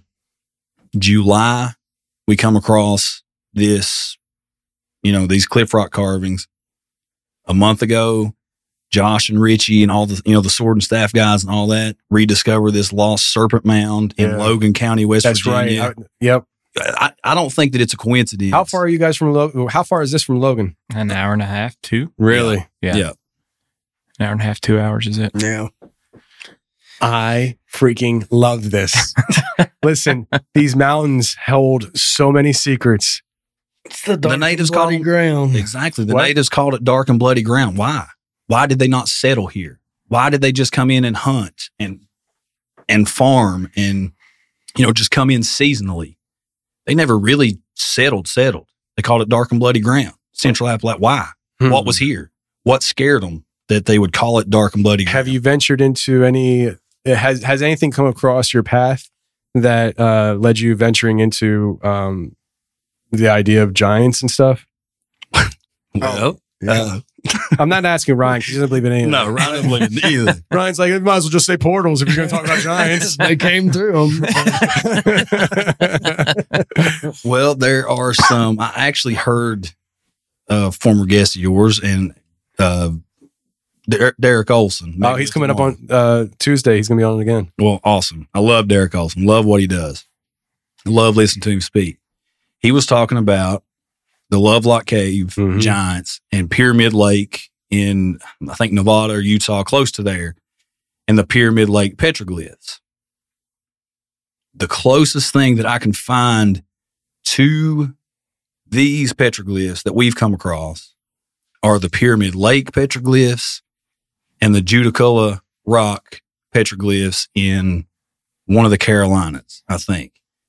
Both of those places have folklore of giants. Both places. And they're they look similar to these. That's the most similar thing that I can find out there as far as like the concentric circles, um, the the lines, whatever you want to call them, that are just kind of weaving around Mhm. the thing. The closest thing that I can find, and they're still not really close. It's just closer than anything else that I can find. Yeah. And with the exception of the wood booger, which is our version of Bigfoot, we don't really have any giant lore in our history that I can that I have ever read or seen or heard talk about. Well, you do it in the Carolinas. It's right, pretty but close. as far as where we're at, Eastern Tennessee, the area, and you've got Western some Kentucky, mounds, you know, yeah. the mounds in Ohio and But Adams County. what what we're focusing on where we're at with this, there there's not really anything locally that says there may be not yet. giants. It's true. I'll tell you. and uh, it's a great restaurant, Wood Booger, by the way. Good. When not a come- sponsor. When you come down, Not a see what you- sponsor. Uh, not yet. Probably never. But uh, uh, uh, first of all, I think that it'd be really cool to do a mega show where I have sword and staff guys in here as well, maybe even Ward with you guys, and we all really chop it up. I'm gonna have to buy some more microphones, maybe even different mixer boards, but I think that would be something pretty cool. Uh, but um, so it, it- like th- nothing about this rock to me screams giants, but I just know that it seems like the more I've done this stuff, the more you look into things. Giants. So if somebody winds up saying something about giants, you're like, oh, here we freaking go again. Let's jump down the giant portal hole and see where it goes. Yeah. Like you know, it's just the giants keep. And, and here's the thing. I mean, like th- these are such. This is such ancient area. Like I didn't realize how ancient these mountains were until I moved here and started talking to people. It's so ancient. Uh, th- th- like the what would you say the uh, natives called this area before? Like Dark and bloody ground. dark and bloody ground. Yeah. I mean, like, how would you describe this area if there's giants roaming it, and every time you came across one, they they knocked you out and ate you? Yeah. Absolutely. Well, You know? even if it wasn't just giants, even if it was a, a another type of ancient per- people that were here before them, what has always been throughout human civilization?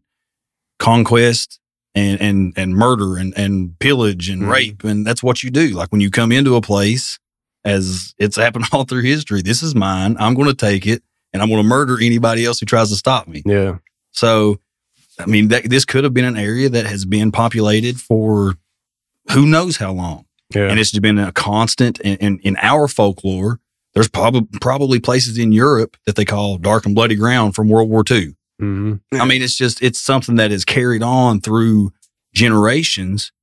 We don't know what it's really based on, but like we say all the time, where there's smoke, there's fire. mm I believe with every myth, with every legend, there's a seed of truth somewhere. Yep. No Yep. matter how big or how small, there's a seed of truth.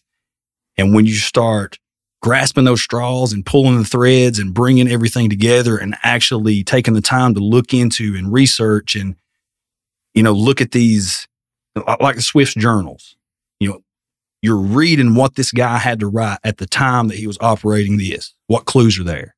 What's he saying? What's he mentioning? What's some markers that he's talking about? You know, find the things. And that's the thing. People have been doing this for hundreds of years. But I feel like we have as much or more information on this treasure than anybody that's come before us. And ain't nobody looking where we're looking at. And you guys never set out to be treasure hunters. That's no, amazing. never. No. we didn't No. set, I mean, we barely set out to be podcasters. That's the way it usually works. Very, very rarely do you enter into podcasting like I do. I'm like, I'm like, I, from day one, I'm like, I'm going to treat this like a business. I'm going to work it like a job, and one day it's going to pay my car loan. yeah. And then it's like, oh crap, it's Yeah. my job. we we said, man, we're having all these really cool conversations. Let's just sit down and record them, see what it does. yeah, that wasn't me. And now we're treasure hunters. yeah, that's amazing. But and then that's just the thing. There's, you know, talking about the sword and staff guys and Ward, you know, all throughout the things that they've been doing, it's it's ran so parallel with some of the things that we're coming across. Mhm. Um, you know, we actually talked with Josh and Richie a couple weeks ago, and it was it was amazing. You know, when we sat down, really after the recording was over, we sat down and it was like the same things just kept popping up, like same stories, same things that we were like, okay, look, we've got to sit down and hash some of these things out Mhm. that had zero to do with what we're working on here and 100% to do with what they're working on. Yeah, there's there's a boatload of stories and information to uncover with this stuff. Uh, it it, it would be a very foolish uh, move to try stay to stay quote unquote stay course on one topic. Yeah. Uh, let let it be fluent and just let it flow whichever direction it's going to go. Uh, always keeping the the the the the trail in in in in grasp. You know, where it's just like okay, we start with the rock. Right now, we we we went from the rock to the silver. Now we're doing Lilith hunting and Logan and and all that stuff. But one day it's gonna come back to the rock. I swear, guys, it's gonna come back to the rock. You know, but just just do whatever whatever path it takes you. Just go and and run with it and uh, see where it takes you. Uh, that's the the, the the the organic nature that it got you to this point is the organic nature that's going to get you to where you need to go. Yeah, absolutely. Speaking of Lilith hunting, Mm. Freaking Lilith, man. I drove hard into some research. Mm. And the research was in my belief in, you know, going back, you know, from the beginning, but that all of the ancient gods have been the same entities with different names. Mm. So I was going into all this research and doing this, and you know, Lilith and Pan especially kept popping up. That that was the two that I was trying to identify because it's the two that's most commonly associated with our area. Mm-hmm. So I'm identifying these. I'm going hard in research for two or three weeks. And, you know, I was calling these guys and, and messaging them like, this is what I'm finding, you know, all this different stuff. They've got to reel me back in a little bit. and some weird stuff starts happening. So I got to take a break. Well, I start back up. What do you mean weird stuff start happening? Like weird synchronicities. Like I'm doing research, talking to Lance. While I'm talking to Lance, a tree branch actually falls in Dollywood and hits my youngest kid in the head while I'm talking to him. Could be totally nothing. Probably totally nothing. Maybe it was. So these weird little synchronicities start happening. Uh, I take a little break, come back to it, you know, two or three months later. I'm in the hot tub one night and I told these guys at first, I think I might have dozed off, but I don't think I, I don't know. Anyway, I'm in the hot tub one night and I'm looking toward my outbuilding that that's directly from me. And this lady in white, this, this, this rugged, ratty looking white dress steps out from behind my outbuilding, makes eye contact with me. And then I'm like, I got to get inside. Like I'm out here half naked in the hot tub in the dark. And she's about to rush you. Yeah, she's getting ready to bull rush me. I don't know what she is, who she Fangs is, what's going growing. and- Yeah. So I jump up. I'm putting the cover back on, and I was like, "Screw this! Forget the cover." Forget the like I'm just getting in. So I pr- throw my Crocs on. I'm getting into the house. I look back over. You know, everything in my head screaming, "Do not look back." I look back over. Nothing there, except there's another building right beside of it, and there was an owl perched on top of it, Really? looking at me. Wow. Yeah. And the owl stuff, it's just been it's been nuts. So like Really? we were talking to Josh and Richie about some of it. I mean Burton Moran. Burton Moran Yeah, from the- local legend. And- we were talking to him. and this is where I'll fall to the other side of the line where this is crazy. like there's there's no way. Like I don't even like the word synchronicities.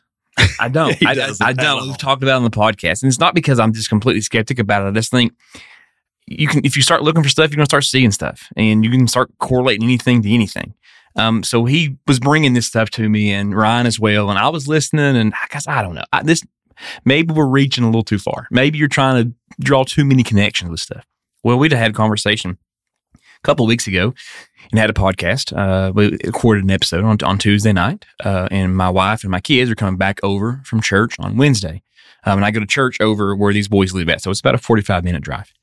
And as we're coming back towards my house, um, in an area in which I've never seen, I've seen deer there, seen turkey there, occasional possum, skunk, all that kind of stuff, but I've never seen an owl ever in 10 years of driving this road. We're coming back up towards the, on this road, uh, which is about probably by the way the crow, by the way the crow flies, 500 feet to my house. But I got to go down and around to get back to it. And I'm just driving, and I think Pitt, my daughter, is wanting something. So I'm kind of looking back, and my wife says, What is that? And we're driving. So I turn my head back around, and over on the guardrail stands an owl. Um, and as we drive by it, it's not looking at us. And then she's kind of, look, there is an owl. That's crazy. Look. And then she, the owl just turns that head all the way around, looks right at us. And I kind of just, well, there it is. And it just take off. And then the next time we record, I was like, all right, boys, I know what I've said, but I think there might be something to this. this is what happened to me.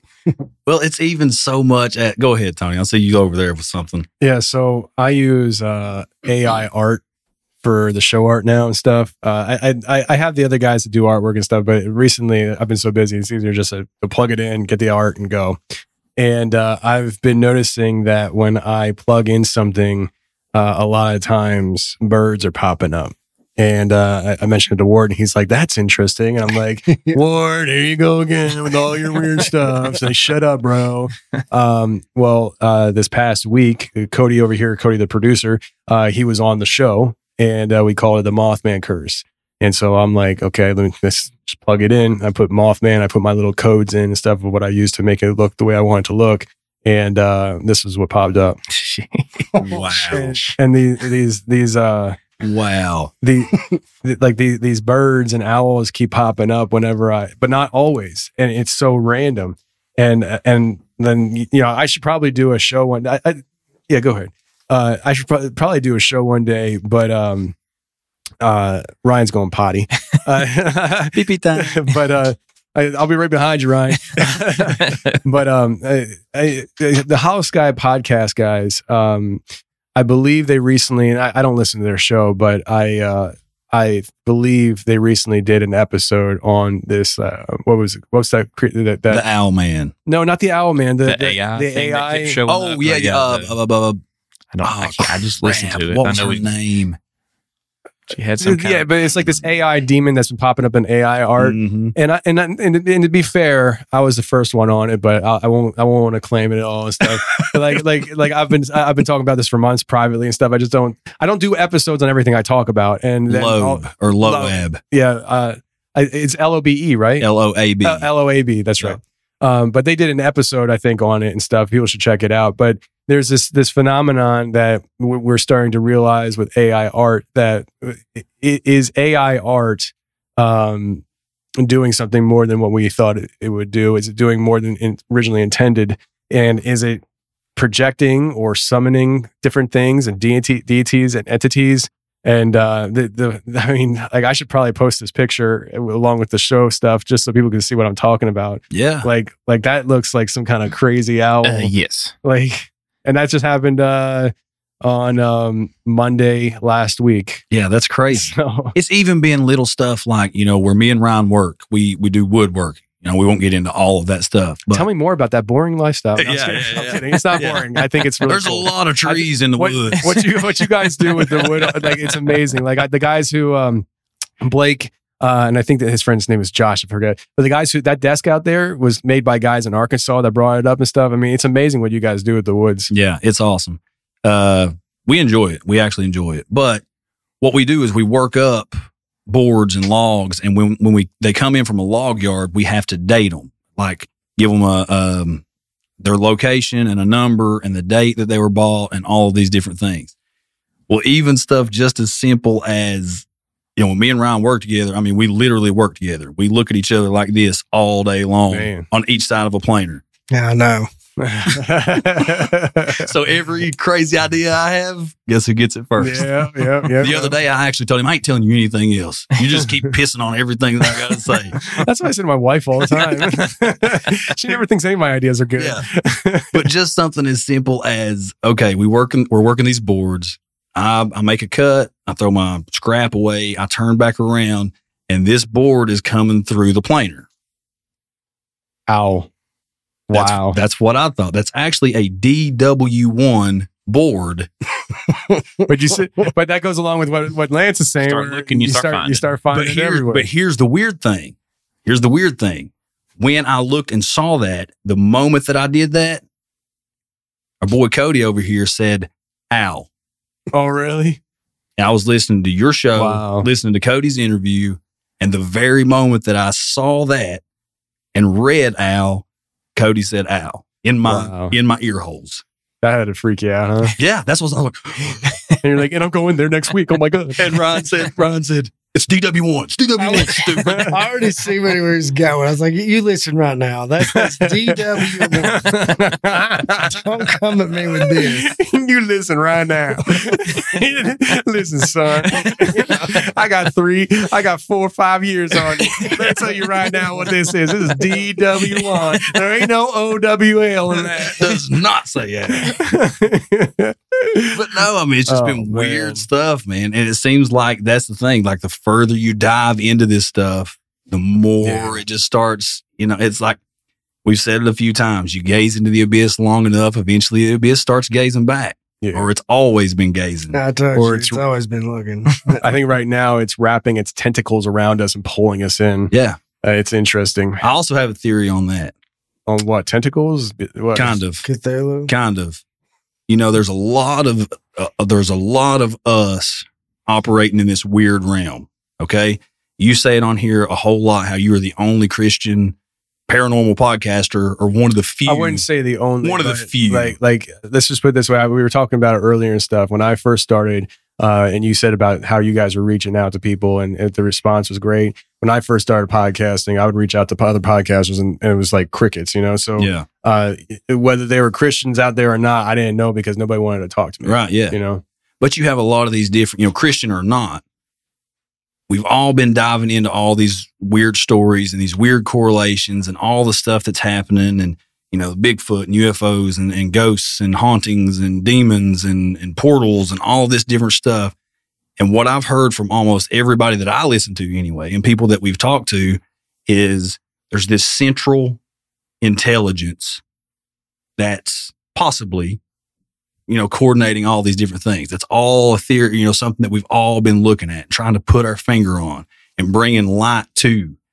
You know, if this is some form of old gods that are behind all of these things, and by old gods, I mean, you know, the ancient gods, the fallen angels, the all this different stuff. If that's what's driving and operating this, and we as Christian, a lot of us, Christian podcasters are not like in ancient times worshiping these things, but we're shining a light on them and saying, we're coming for you. We're going to shine a light. We're going to make you known. We're going to show people what is behind the veil and how it's operating. Wouldn't that start pushing back a little? Oh yeah. That's my thoughts. Yeah. No, I, I absolutely agree with you. Uh, I I have noticed that with the interactions I've had with people and stuff, and what they're saying is happening to them. Uh, I, I feel like there's definitely a pushback, even with me. I mean, like I've said it before on the show, but that whole uh, incident I had in my old house. I mean, I always start off with I had Dogman in my house, and be like, "What?" I'm like, "No, I, I kind of did." And, like, and people are they're they're like, "How's that even possible, bro?" And like, well, it's because you think Dogman is physical, bro. I'm talking interdimensional portal babies, bro. You know, like, Yeah. like, uh, but in, in all, I don't know how else to describe it other than uh, it was heavy. We felt the vibrations. It was walking bipedal, and you hear the nails clacking on the floor, and um, and it's like when you look in the abyss and it stares back at you, and that's what that's what we're doing. I'm not scared of it though. I'm not worried about it. Um, and that, that's the question I've always had for years and stuff. People are like, you know, doing this stuff that you do, aren't you worried? Blah blah blah. I'm like, no, I'm not worried about it. Like, like I, I believe that God has me here for a reason. God placed me here. If God's gonna place me here, then like I don't got to worry about a whole lot. Yeah. You know what I mean? Like, like when things get crazy and like unbearable, then I, I'll just say, I guess it's God saying it's time to roll, bro. Like you're, you're pretty, like your your your purpose is done, and uh, go back to driving truck and um, have a good life. You've done your job, good job. You know, get out now. but uh, I don't think that's going to happen anytime soon. Um, especially with you guys finding weird rocks. Uh, it's it's uh, I, I'm, I'm I, I can't stop looking at these pictures. Uh, these are they're, they're fascinating. I definitely um, I want to get up there with you guys. Like seriously, if you guys let me know when you're going up there, because I, I imagine you're going to talk to this owner. I'm, I'm telling you what's going to happen right now. You're going to talk to him, and he's going to say, "Yeah, you can come look at it. You can do what you need to do, and just let me know. Keep me in the, informed. Yeah. and I'll and, and yeah, when that happens, let me know the date. I'll be there. I'll be it. there. I'll, I'll, I'll, I'll just fuel up the truck and I'm, I'm, I'm, I'm coming. It's not a bad drive. Hey, Not a bad drive. It, I, listen, it could be a bad drive. I don't care. I'll be there. I'll be there because uh, this is so interesting. I'm, I'm going up that way a lot, anyways, for the uh, Shadow Appalachia docu series. I'm gonna be helping with that and uh, participating in that. So uh, when we're filming in West Virginia and stuff, I'll be roughly up in that area. I Yeah. mean, you said what? You're an hour, hour and a half from there. Yeah, you're going right by Yeah. us. Oh, so you're closer? Yeah. Oh, perfect. Yeah. like save some gas. You know? if you're going to Logan, it's, you're not far at all from us. Well, Yeah. I don't know if it would it be closer. It doesn't matter. We don't. It We would don't. We don't need yeah. to talk about the logistics and bore the hell out of people. Yeah, here. that's true. That's true. We don't need to. Semantics. We'll save that. We'll save that for after. yeah, yeah. All right, listen. Uh, let's. Uh, we're gonna start winding things down here, but before we wind things down, uh, I want you to tell me how your daughter saw you, but not you, because you told you told me about that before we started recording, and I just want to hear this because now I'm gonna like. I just want to hear it. What, what just happened? Did it just happen recently? Yes, it did. Okay. Um, after all of this, re- or, or in the midst of all this research, and you know, me having my little hot tub incident, me and Lilith just kicking it in the hot tub. yeah. Um, I was walking out to my truck one night. Uh, I'd forgot something in my truck, so I'd stepped out, and everybody else had already laid down. You know, was was asleep for the night. I was going out to my truck, and I heard my wife plain as day, like, "Hey, Justin," from my front porch, plain as day. And I turn around, she's not there. Nobody's there. So I'm like, well, she's had to. I mean, she's just she's playing. Like she don't play, but she's playing. So I grab my stuff, go back inside, go to the bedroom. She's sound asleep. But I know without a shadow of a doubt that I heard her. So a couple weeks later, um, I was in the recliner, I think watching a ball game in my living room, uh, just kick back, watching TV. And my, my youngest daughter, she has, uh, without going into all the specifics, she has these, these episodes. She has a mitochondrial disorder and she has these episodes that causes dystonia, causes her to look and act sort of like a stroke victim. Well, the only thing that helps these things is rest. Like, you know, we give her screen time, put her in bed, say chill out for a while and let let your brain reset.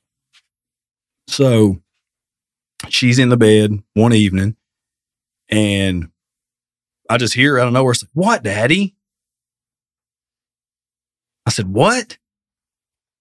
Then she said, what? What, daddy? so I get up, I walk in through there, you know, in, through my foyer, looking in my bedroom. I said, Riley, who are you talking to? She said, you, you were hollering at me. What, what were you saying? I said, baby, I, I didn't holler. I, I didn't say anything. And that was, that was that. You know, I calmed her down and let, look, I don't, I didn't need you. I don't know what you heard. Probably a week later, same scenario. I'm sitting in the recliner, either watch TV, working on something, you know, reading something. Um, the recliner's kind of my spot. But I heard her again. Same same scenario. She was having another episode. She has them almost daily. Uh, she was resting. I hear her again. What, Daddy? Daddy, what? What do you want? so I was like, this this can't happen twice this close together and something not be going on. So I kind of get up. I'm sneaking in through there, just listening before I turn into the foyer. So I'm like on this side of the wall. The foyer's over here. I have my head close to the wall, just listening. Well, she says it again. Daddy, what do you want? What? Nothing. And she follows up with, Daddy, you know I can't walk. What do you want? So I peeked my head around and I said, Riley, who are you talking to? She said, I was talking to you. I said, What do you mean? Baby, I've been in the living room this whole time. You you weren't talking to me. Yes, I was. You were standing right there and pointed behind me. I just got goosebumps saying that. You were standing right there talking to me or, or motioning me like this. And uh, like, I mean, it, for me, it's like, so I took another break from my research there. Yeah. You mess with me all you want to. When you start messing with my kids, it's a little different story. I start getting pretty defensive. So, I mean, so I was in prayer and going into the word and, and, you know, just walking around the house, you know, talking to Jesus while I was walking around the house. I mean, it's just, it's, it's weird. It's mm-hmm. weird.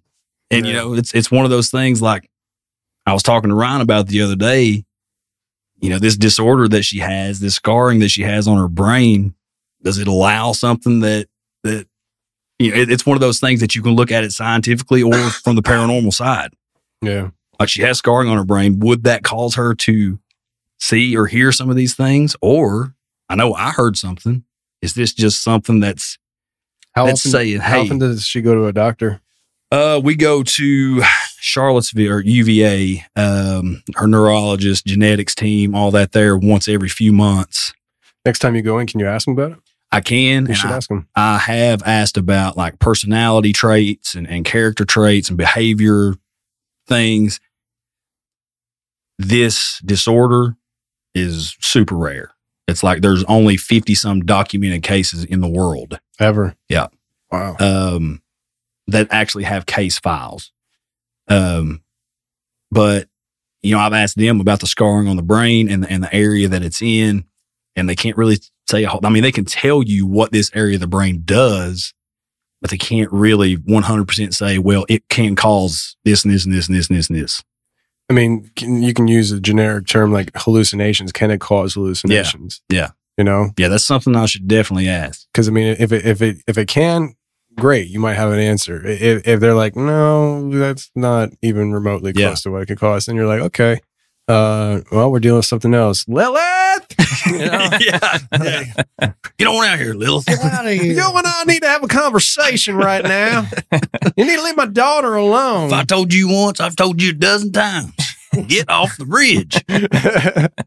but no, it is. It was. It's. It's been weird. It's been strange. There's been a whole lot of weird going on. Yeah. But It's it- exciting though. It's an exciting life to live. It is. Uh, I mean, it, this stuff is it- it's very exciting, um, and I, I'm I'm really I'm really excited to see what comes of this.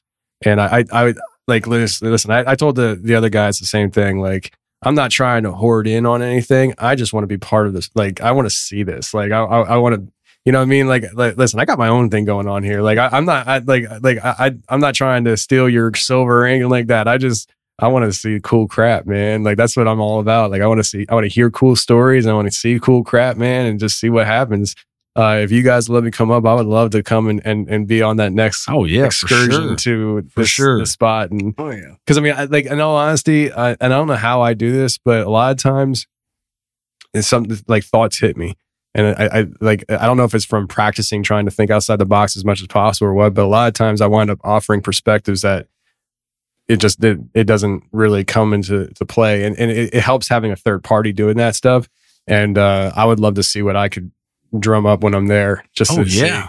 Um, awesome. uh, man, we may need to use a little of your blood. Hey, listen, the little Puerto Rican blood, whatever works. You know what I mean? Just like you know, you get half a Rican, we get the Yeah. ginger blood going, Oh, mix it together, and all of a sudden it starts glowing green. You know, we, might, so we might create a superhero. perfect. We could use that. We could use that.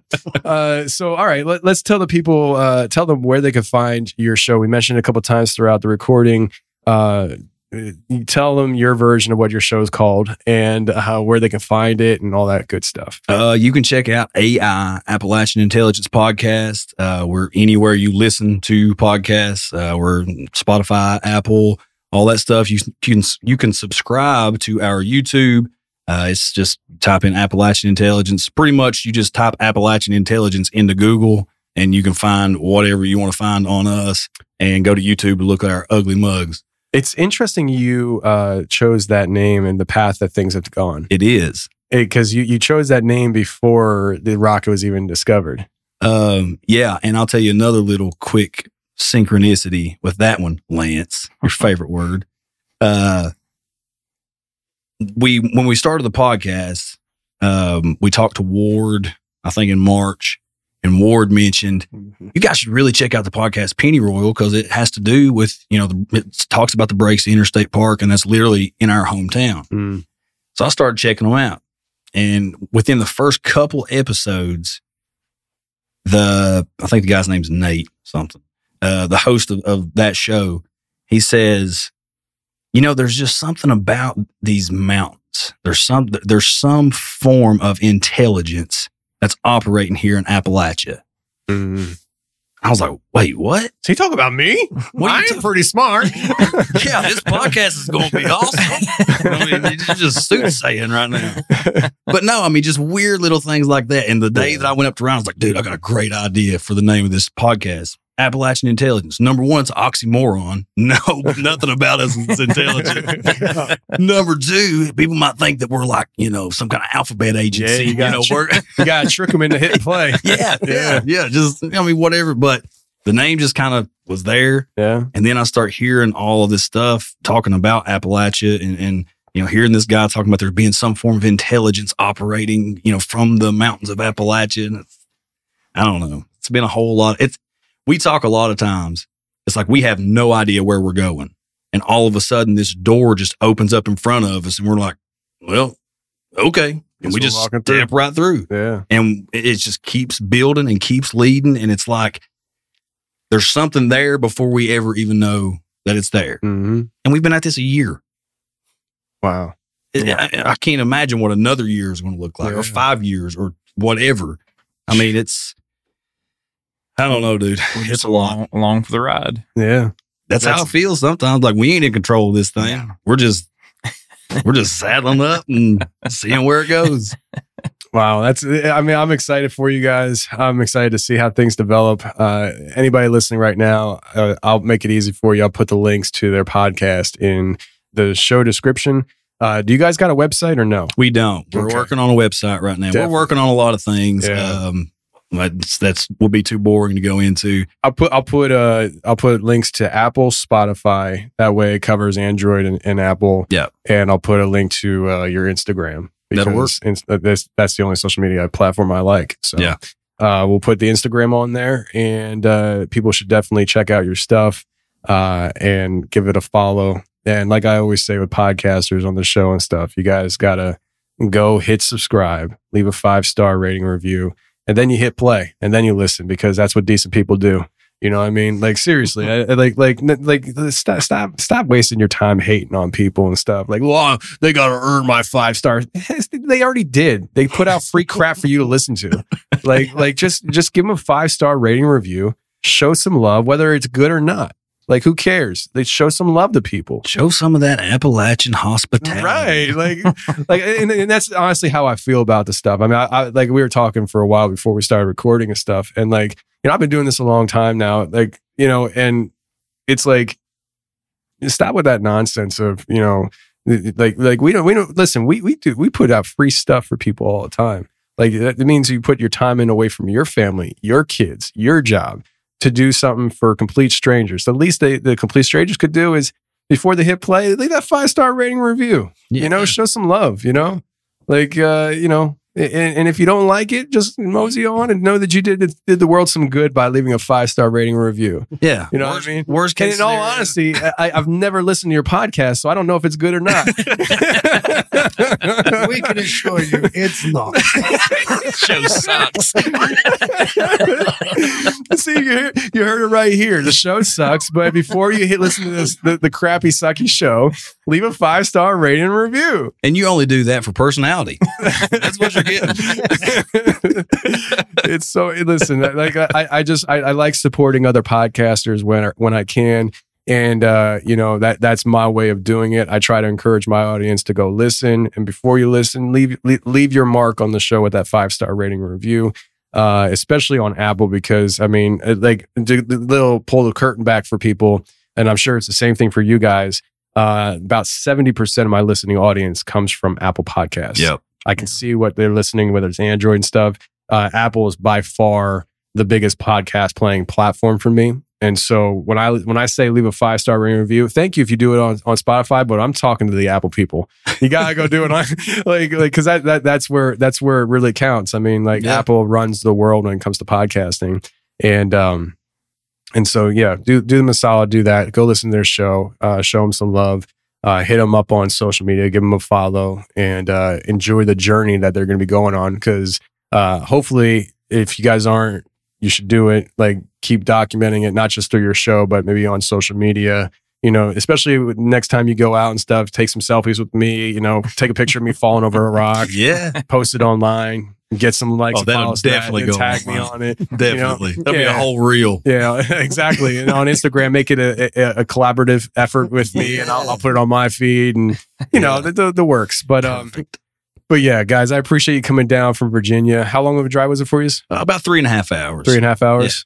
Uh, I appreciate you being here in studio and stuff. I know uh, we were going back and forth with how we were going to do this, but I always think that uh, in studio is better and it's more fun For sure. And I, I think that this was a good call. Uh, I think this was a, a great conversation, and I think the people are going to like it. So, on the way out, guys, uh, appreciate you listening to the show. And uh, this was uh, Appalachia Intelligent. Is that is that good That's enough? good. Appalachia That's great. Intelligence podcast uh, collaboration effort where we were talking about weird rocks and uh, lost silver. That's perfect. Yeah. I could have said it better myself. All right. If you enjoyed this show, uh, share the show. That's the best thing you could do to help the show grow. Share the show around. Uh, you have cell phones. You're probably listening to me right now on. Go through your contacts, copy the link to this episode, and just share it to everybody in your contacts, especially people you don't like. If you have people on your phone that you really don't like, it doesn't matter what their opinion is- of you. Send them, annoy the heck out of them with the link to this episode, and just send it to them repeatedly until they respond saying, "What the hell are you doing? I don't like you." Then Yeah. then be like, "Oh, okay, thanks," and then that, then just, then you can stop sending the link. That's what we do. That's how we get listeners. We just we keep posting stickers on people's t-shirts walking down like the people, street. people got it all wrong. They they they spam social medias and stuff like on Facebook and stuff, and and and they're like, uh, it, the spam your text messages. Like Yeah. like you, you all have text messaging on your phone. Spam that. Just send that link to everybody. Uh, that's the best thing you can do to help the show grow. Share the show. And until next week, friends, uh, stay safe, take care, and remember the truth will set you free, but first, it'll piss you off. Bye.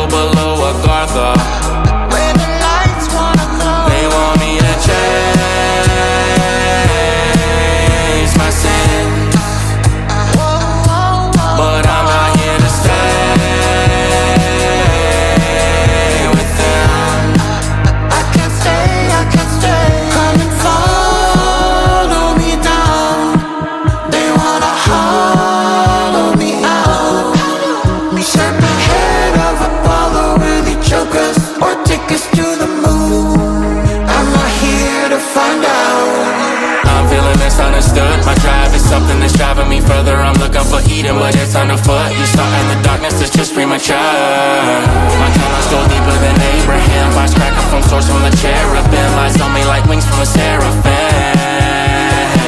Have we when our names become an? I hope that's just perception when I walk where heaven is. But that dimension only mirrors my redemption.